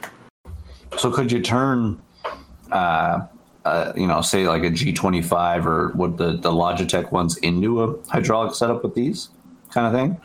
Kind of using the pedals and Perhaps, apart I mean, and try something? Maybe you'd have to be pretty clever. 'Cause These things mount, you know, you can see the, you know, coming out of the hydraulic uh, cylinder, so to speak, uh, a shaft with a, a round, you know, nut thing on the end. And so obviously that has to attach to the pedal somehow, some way. So, you know, can you do that with like a Logitech pedals? I don't know. I'm not real handy, so I won't be buying that. Okay, guys. Uh, next up, uh, this one actually came came from uh, Steve Thompson and uh, OBRL. Uh, we were talking after the race Monday night, and um, the uh, HP Reverb G2 um, has a newly redesigned cable that is was made for the Omnicept. Uh, which is their uh, new uh, commercial grade version of the uh, G2. So um, this Omnicept has a has a cable that's a little that's better, and um, you can use it on the G2. Um, originally when the G2 came out, uh, some people were having some connection issues, um, especially if you had the uh, AMD.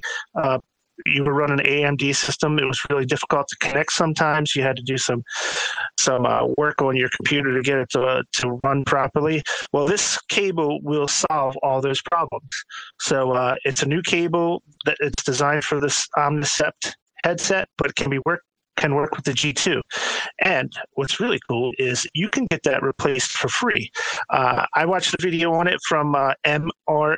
Uh, or sorry, MRTV. That's a YouTube channel. That's a, a mixed reality television, and uh, they go over the process of how you can call HP uh, help desk and basically go through your situation if you had any kind of issues connecting and they will ship you this cable for free or if you haven't had any issues and you want to spare uh, you can actually buy the cable outright so uh, I think the, I looked it up from HP. It's a ninety dollar cable, but uh, you know if you call them up and tell them you've been having issues with yours or connection problems, they will send this to you for free. So uh, the best way I could tell you to do is uh, easiest way is to watch the YouTube video Again, it's on uh, MRTV's YouTube channel, and uh, Sebastian is the host, and he will show you how that's done. Pretty cool. Have you had that issue at all with yours, or? Yes, if you remember uh, a couple of months ago, I had to send my headset back. It was a connection issue. Um, they uh, they um, I got a new cable, but it was the old style cable, and uh, it worked. I got the new, the uh, old cable, but you know this is something that might be reoccurring. Uh, I, I think I'm going to uh, wind up calling and uh, see if I can get it replaced. Um, I know uh, Steve said he's ordered a new one. He runs a G2, so he's got one coming too. Makes sense if you have a problem. So maybe be proactive with it if they will let you. Yep. So the next product we have here is it Technos or Technosis on YouTube? Technosis. Technosis uh, posted uh, a review of the Simagic Alpha Mini. Is this kind of like the you know it's a a minier version of like the uh, the direct drive wheels from Fanatec doing? Yeah, so that is their CSL, version. The CSL DD. Yeah. So yeah, I, I haven't got much through this video, but um, it looks like a very solid uh, setup um, from the uh, you know Simagic here.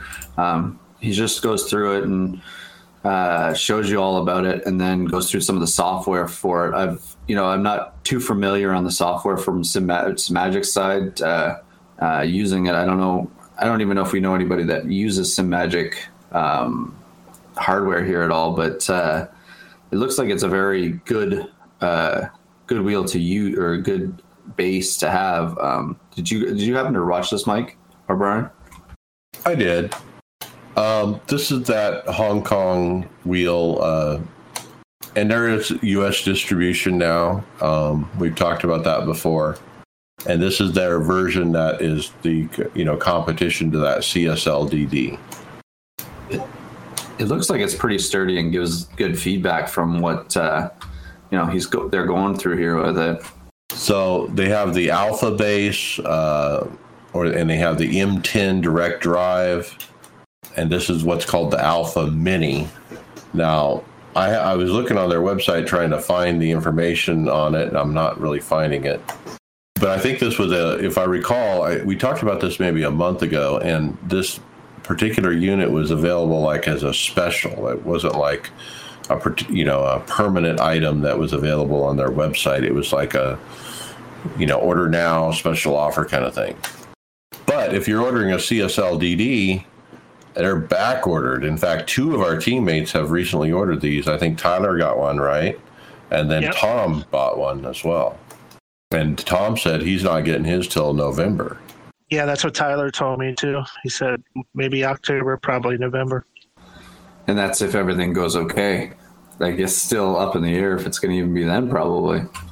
I mean, everything everything's slowed down with production on every electronic nowadays. And so the, I found the price finally. It's eight hundred dollars uh, for this wheel base, and doesn't include the actual wheel. So it's really not in competition with that. You know, the price point isn't in competition with that. I guess it isn't. Yeah, it's closer to VRS's wheel price. or base. And it's just under the you know DD ones, right? Now, maybe I'm on a distributor that's charging more than others, but that's what I see when I searched it. Speaking of price, Mike, what uh, what do we got here from Thrustmaster? Yeah, we just got a out of the blue social media post from Thrustmaster last week to inform you that a price increase will be applied starting this summer and in September with respect to many of our products. We regret having to make this announcement and will endeavor to limit the price increases so that they will impact you as little as possible. The pandemic has now had other effects, including a shortage of components, disorganization in terms of worldwide supply networks, and disruptions in transport chains. All of these breakdowns have resulted in increases with regard to all cost in the creation and production phases for our products. It is important to us to respect our values, and we will continue to offer you all of our product lines with an emphasis on maintaining quality, ongoing innovation, ensuring that all aspects of our operations run smoothly. Thrustmaster. It makes me wonder if this uh, statement was really even necessary. I mean, what's not going up uh, through the roof price wise lately, especially when it comes to um, electronics and, and components? Um, you know, it's nice that they put this out, but, and I think you know, I think most of the customers and the buyers out there uh, would be kind of understanding, just uh, just because you know it, they're not by far the only ones that are having issues like this that are that are um, causing price increases. You're right. I mean, it just it's just bad press. I mean, why would you even put it out there? I mean, nobody's even going to notice that the price has increased. You know what I mean? And like us, like we talk about hardware literally every week, and we probably wouldn't even have noticed. I was going to say, go even, you know, go further. Do you remember what uh, a Big Mac cost before the pandemic and what it'll cost is caused now? Like you, they increase those by like 10 cents at a time and you don't even know they're doing it. I can remember what gas cost before and after, but yeah, see, but that one we're always pissed about. No matter what, you're always pissed about gas, gas and taxes. Okay, uh, guys, uh, this next one is uh, AP AP Stream G Sense Active Restraints. So it's a it's a haptic seatbelt tensioning system. Uh, it's actually from Ricmotech. Um, so it's um, it's a little different than the uh, style like the uh, G belt is. Um, where in where the G belt has like rollers that mount directly behind your chair. Um, this one has like little pistons that the seatbelts go over your shoulders, uh, through the seat, and down to uh, to the base of the seat.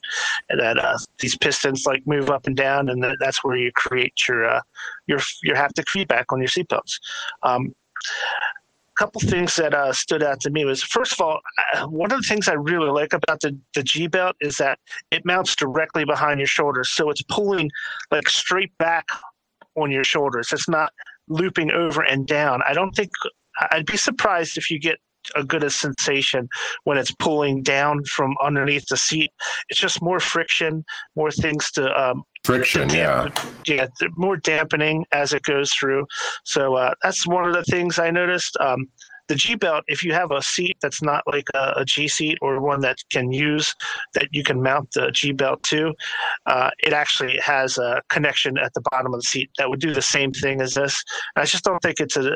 It might to me, it doesn't seem like it would be quite as uh, as responsive as the one that's directly behind you, pulling straight back. And um, the other thing is uh, the price. This thing's running three thousand eighty dollars, which is really that's three times the price of a G belt.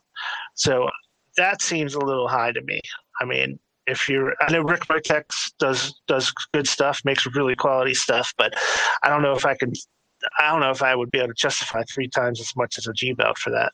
I, I agree. I mean, I saw this and I'm like, oh yeah, this is awesome. But the price, I was just shocked by the price. I mean, this is not worth that price.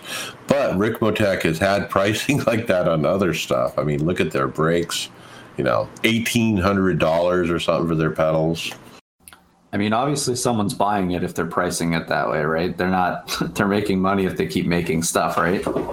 I think the, they're out of Florida. Uh, the other thing too, Brian, the way you're talking about the way that the belts mount, I think years ago, like actually, I think in racing, you're not allowed to mount belts like that anyways. They mount into the they got to mount straight out the back in, in, actual racing, if I remember correctly. I, I could be wrong the there, frame. I, I remember with accidents having them down at low and pulling down on your shoulders, it was causing problems. The way there's a certain way that they had to be mounted now uh, to be certified, but obviously it doesn't matter in a sim rig.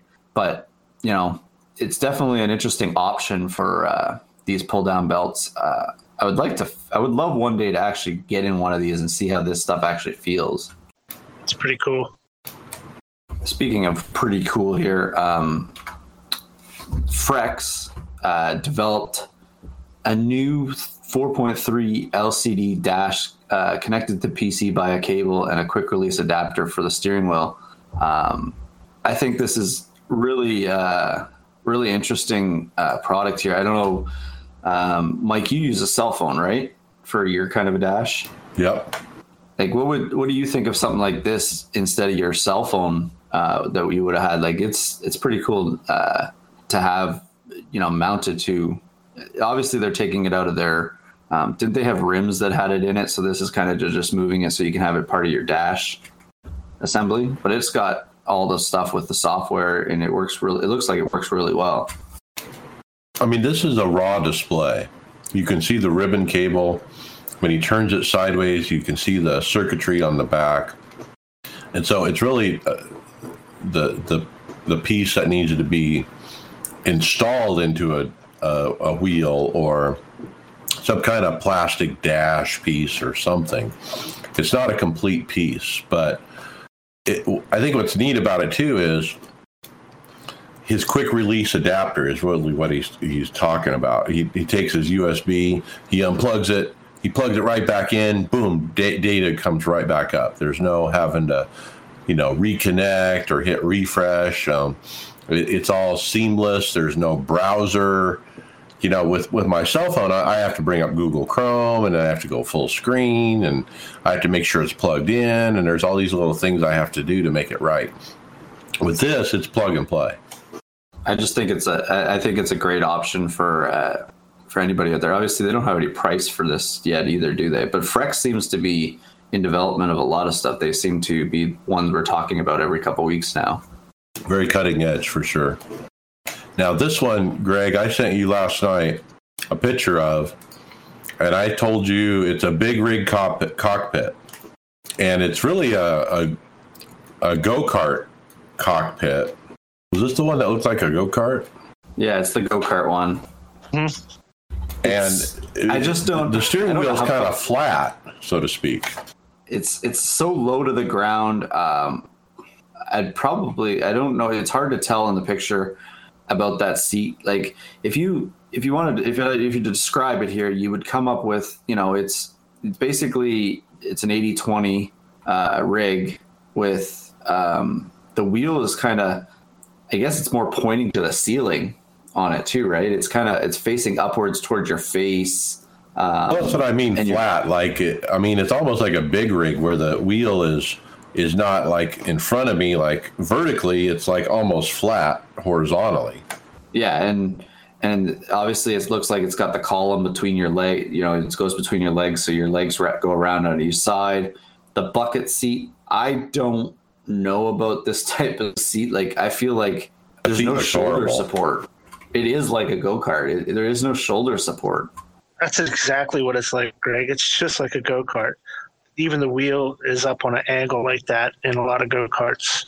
Um, but yeah, it's a two pedal system too, so um, there's no clutch or anything. But it's it's interesting design. But man, if you don't like things between your legs, like uh, like the play seats do on some of those, uh, this thing is like really wide it's it's it's to be interesting. Careful, that'll become a soundbite. What you just said there. Um, I just I, I contribute this sim rig. This is more like a. This has got to be a sprinting sim rig. You don't sit in this rig for hours. I don't think you don't run an endurance race in this type of thing. I I just can't see being comfortable. So they even call it the OR21 cart Simulator. I'm kind of wondering, is there racing software out there that is kart yeah, racing? There's a okay. kart racing software. So I'm wondering if it's built purposely for that. I think it's called Kart Racer or something like that. That's out. I, it, they came out a couple years ago. So yeah, if you like that kind of angle on the wheel, I've never seen such an extreme angle. Uh, but you know, it's unique, that's for sure. It's Doesn't called look like- Rouge. doesn't look like is there much flexibility in the way that angle is at like if you're six five or five five what's the di- you know can it be di- different while you're sitting in it Yeah, it do- definitely doesn't look comfortable. I mean, the seat, uh, especially because it only goes up to the middle of your back. You know, it's just odd. i couldn't see like someone like david on our team whose upper body is built so big trying to sit in that i mean he'd hang over the edge of it with his uh his muscular half right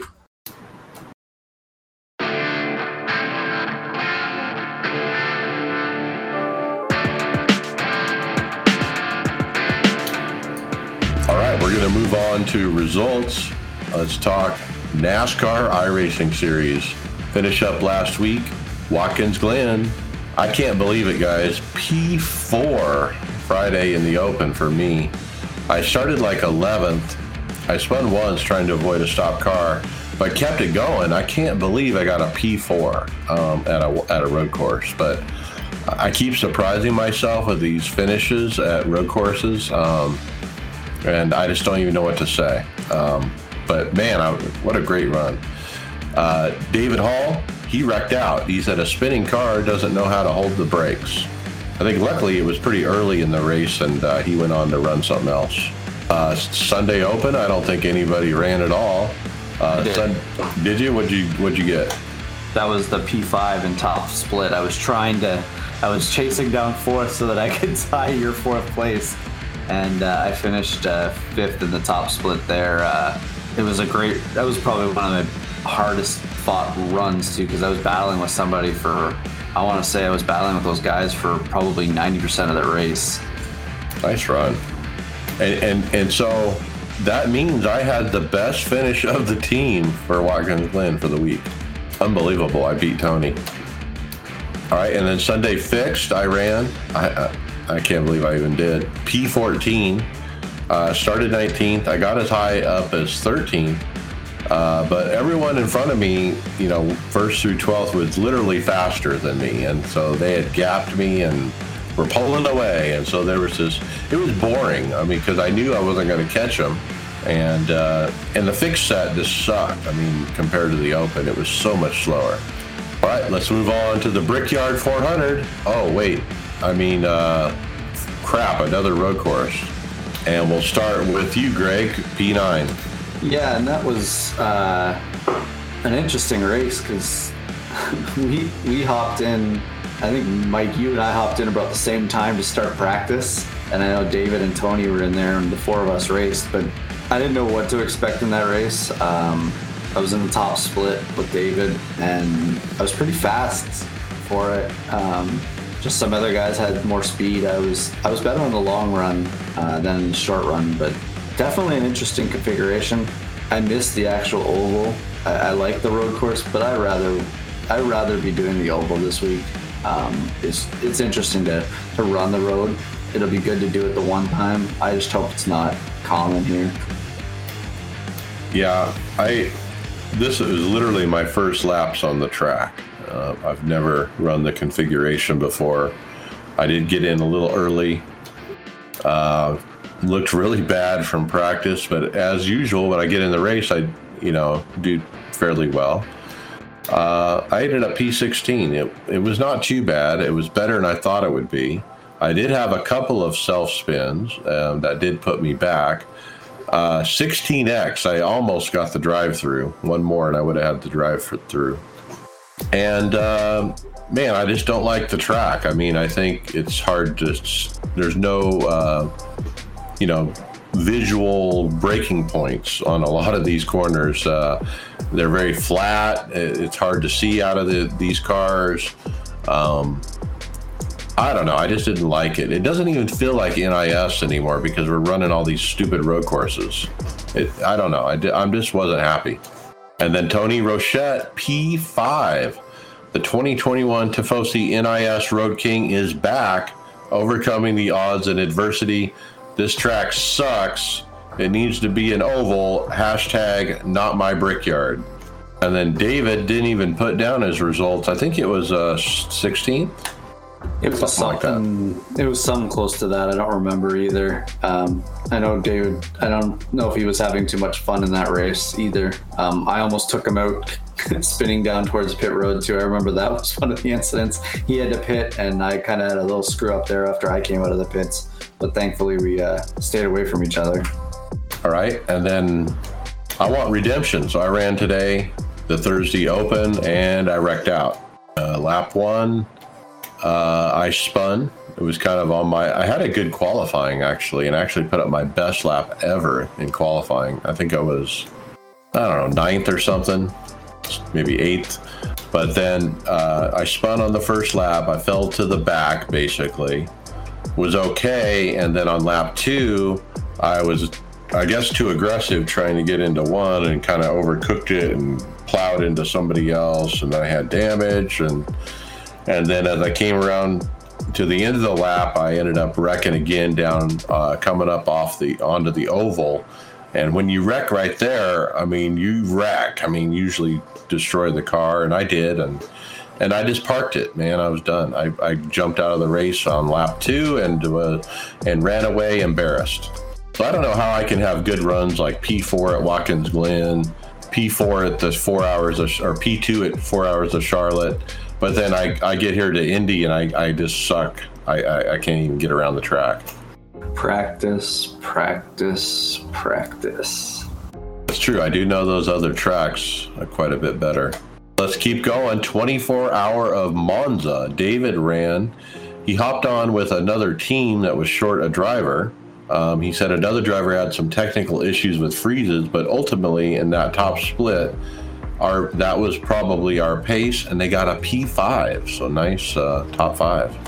Greg, you got a P4 at Road America.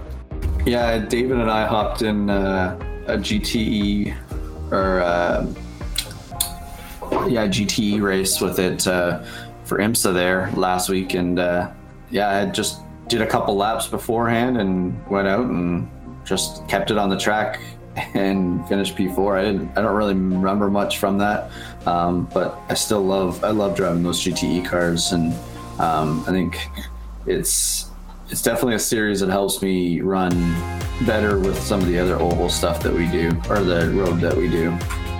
All right, let's jump to FastTrack Sim Racing League Monday night. Watkins Glen uh, wrecked out. I actually started in the back. I didn't want to, but I came in late apparently, so they gave me an EOL. you mean your normal EOL?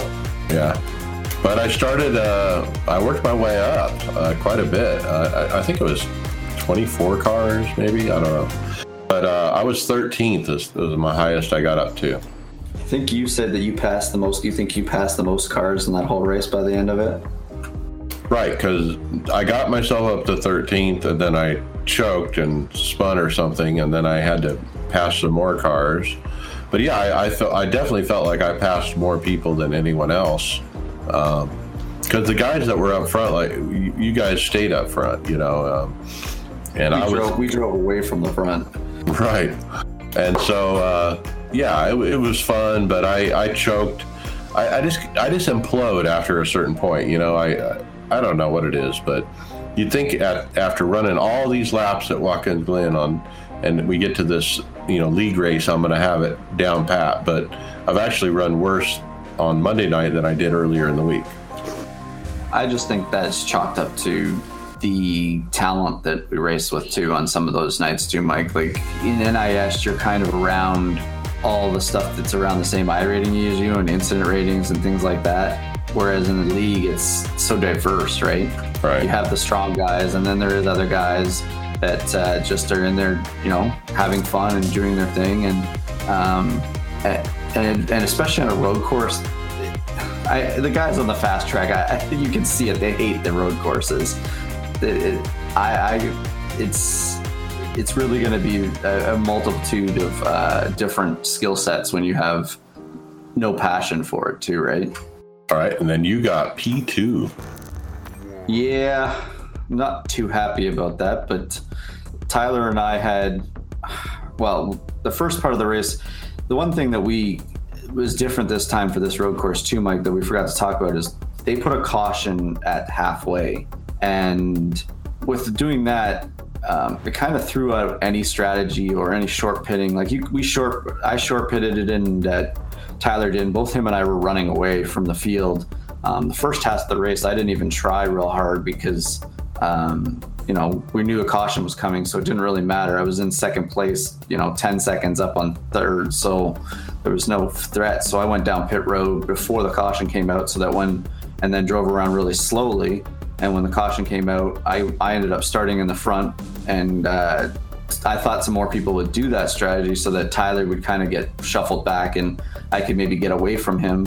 But not everybody came down. Even after that, they came down again um, so then Tyler and I had the last 20 laps. Uh, we had a battle um, for the lead uh, as we were pulling away, and I think I, I, still haven't got a chance to go through the video, but I would say 10 of those laps. Uh, Tyler was pushing me through the bus stop and the carousel, um, kind of, kind of reminiscent of what was going on in that Coke race. Uh, he actually got me twice in the carousel, uh, and I kept it going and uh, on it. But one last time, he I, I, think he said he missed his brake marker in the with like five to go in the uh, bus stop, and he pushed me through the bus stop, and I had no way of getting out of it properly because I ended up going through the grass. And when you exit it through the grass, it gives you a two second penalty. So I had to slow down. I started running him back down because uh, I was mad because if I would have got to him, I probably would have done what worse than what uh, Christopher Bell got at Watkins Glen, but um, I ended up making a mistake. I touched the grass a little bit, and that was it. And I finished second, so I'll take it. But uh, that might not be the first time that I see Tyler uh, Tyler in front of me. Next time, it might not be go the same way. All right, and then David, uh, I don't know what his result was. And he, I think he had an accident in the race and eventually left. Or right. I don't even remember if he finished. And then Tony it. was there. We had Joe, Bobby was Oh, there. Oh yeah, Joe was there and Bobby. The caution thing, I want to mention that too. Um, I also short pitted thinking, oh man, that's the way to go. But I was not up front. I was back in 13th. And when it all shook out, I actually was a lucky dog. Um, and I didn't beat the leaders out after and, and basically had a leader in front of me and I lost a lap during the, the whole thing. So it kind of sucked. I wish I would have probably not done that and I would have definitely not lost all that track position because I, I, think I fell from like 13th to 17th or something because of that. And it really put me back. Well, that's why you, you told me it doesn't work if I, if I lose a lap. well, I mean, it's, you know, at, at a place like Watkins Glen, if you're half a lap down, you're probably going to lose a lap. Um, and Tyler and I had so much more pace than a lot of the guys. We kind of put a pretty big gap early on a lot of that field. All right, so let's keep moving. Iran hosted this week, and it was called Child Car. That's what he called it. But uh, the guy Schildhaus, uh, he hosted a, a bunch of events in a row one night he put it up on Twitter, said pile in, and people did. Uh, it was full rooms uh, every time. Um, I think uh, one of my teammates, Steven Llewellyn, ran a couple of these with me. But first, it was Kia at Vegas, the the Kia at the Vegas Oval, and what a combination, guys! It is super super fun. The tires are just squealing I started 21st. Like when I got in the room, I, they were gritting. had no practice. I ended up P2. I almost won the dang thing. Um, and that was a blast. And so then right after that, we did Formula V at Southern National. Now, the room filled up so quick that I I couldn't get in. So I didn't want to miss it, so I ghosted the room and, and at least tried the combination of the car and the track. And it's pretty fun to, to drive. The next one, uh, Mazda's, Pro Mazda's at Eldora. We've tried this before with the track uh, very well used. Uh, it works out pretty good um, with those Pro Mazda open wheel cars. Uh, I think I ended up wrecked. I didn't uh, get my results. And then finally, uh, we ran the old trucks at the old Phoenix, and that was also a blast, and I got wrecked out. But uh, shout out to David Schildhaus for uh, hosting those events. Um, if you guys want to have some fun, uh, check those combos out. Those are great combos. Okay, OBRL, Brian, P11. Yeah, so uh, we were at Michigan in the Ar- ARCA series. Uh, started in P7. It wasn't too bad qualifying. I think we had 32 cars Monday night. Um, I stayed in the top 10. Really was fighting for position to get into the top five um, when we went when we had a uh, green flag pit stop with uh, like about 25 to go. So it was going to be the last stop of the race if we didn't have any cautions. And man, if I didn't overshoot my pit stall and had to back up, and and uh, by the time I got back out on the track, man, I dropped all the way to 15th and uh, managed to work my way up to 11th, but that's as far as I could get. So uh, it was uh, my first race back after getting my rig put back together, and uh, it was it was a good race. Two cautions early and uh, green the rest of the way through. It's a typical OBRL race where it's good clean racing. All right, very good. And then OBRL Aftermath Truck Series at Indy Oval. Steve Thompson, the winner. Andrew Hess, second. Josh Robinson, third. GridFinder is your go to source for finding your next sim racing league. Currently home to over 450 leagues across all gaming platforms and across 10 different racing sims, including over 80 iRacing leagues. Filter your search by racing sim, car class, race day, and region. Finding a league to fit your schedule has never been this easy. Visit www.grid-finder.com to find a league or upload your own. GridFinder, Gridfinder.com. the home of online sim racing leagues. Okay, and let's go to final thoughts. Brian Maccubbin. Well, uh, finally got everything put back together. Um, the the G seat is really cool. Um, it gives a lot of inputs. It's it's by far it gives you the most uh, force as far as input goes. Really, I have to dial it in a little bit better, I think, to get it right where I want it. But um, some people said that they don't feel the motion with it, but I, I, I think it works all together really well. Um, and uh, it's it's it's a really good experience. I I really uh, can't can't uh, praise it enough as being a, a, a great feedback type of system. So yeah, great. It's a, it was a it was a good good purchase, I'd say.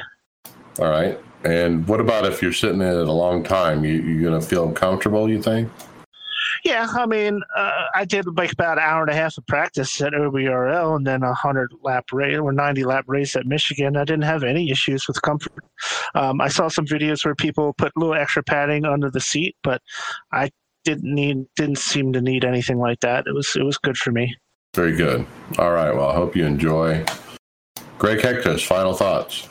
Um, I'm just looking forward to getting a couple more starts at Indy this week. Um, I'm now, I'm pretty, I'm almost, uh, I'm almost at the 2,000 mark for my road rating. So I'm hoping that it, the Indy races and uh, running some of the Red Bull Ring with uh, some of the other cars this week will uh, help me get there.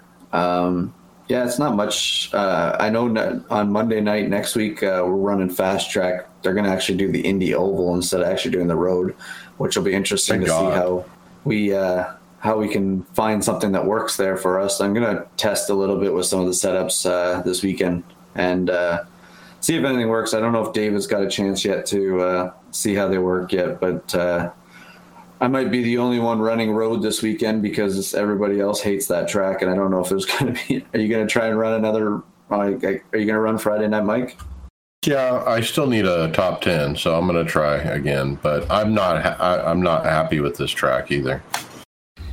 Something doesn't feel. I was. I thought I'd feel something about it. Like I like wa- running Watkins Glen. I feel something when I run that track and Sonoma and some of the tracks. It's just there's something about it. It just doesn't seem right. There's no visual cues anywhere. I mean, the whole thing's flat, and I don't know. It's just hard to see uh, anything. It's an out out of date scan for it too, right? Yeah, I believe it is, and I think we talked last week. They have a scan in, in the can waiting to be updated. Yeah.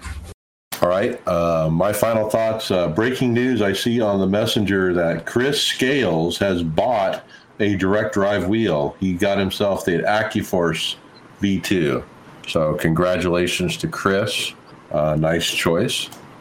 And uh, my final thoughts uh, yeah, I, I hope NASCAR is hearing me about the car, about the road course racing. Man, it's just going a little too far, man. They need to back off the road course stuff. It's just too much. I mean,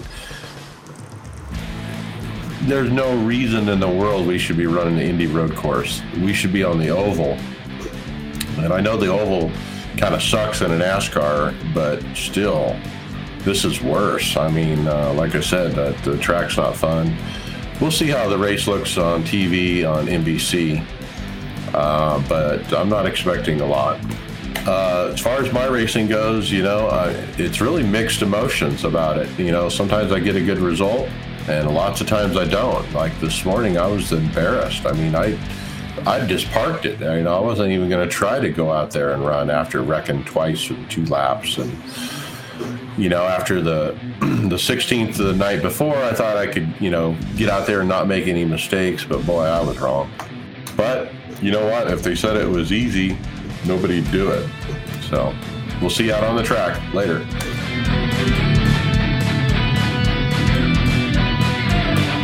Thank you for listening to the iRacers Lounge podcast. Make sure you go to subscribe to us on iTunes, SoundCloud, or Google Play, Facebook, and Twitter. See you on the track.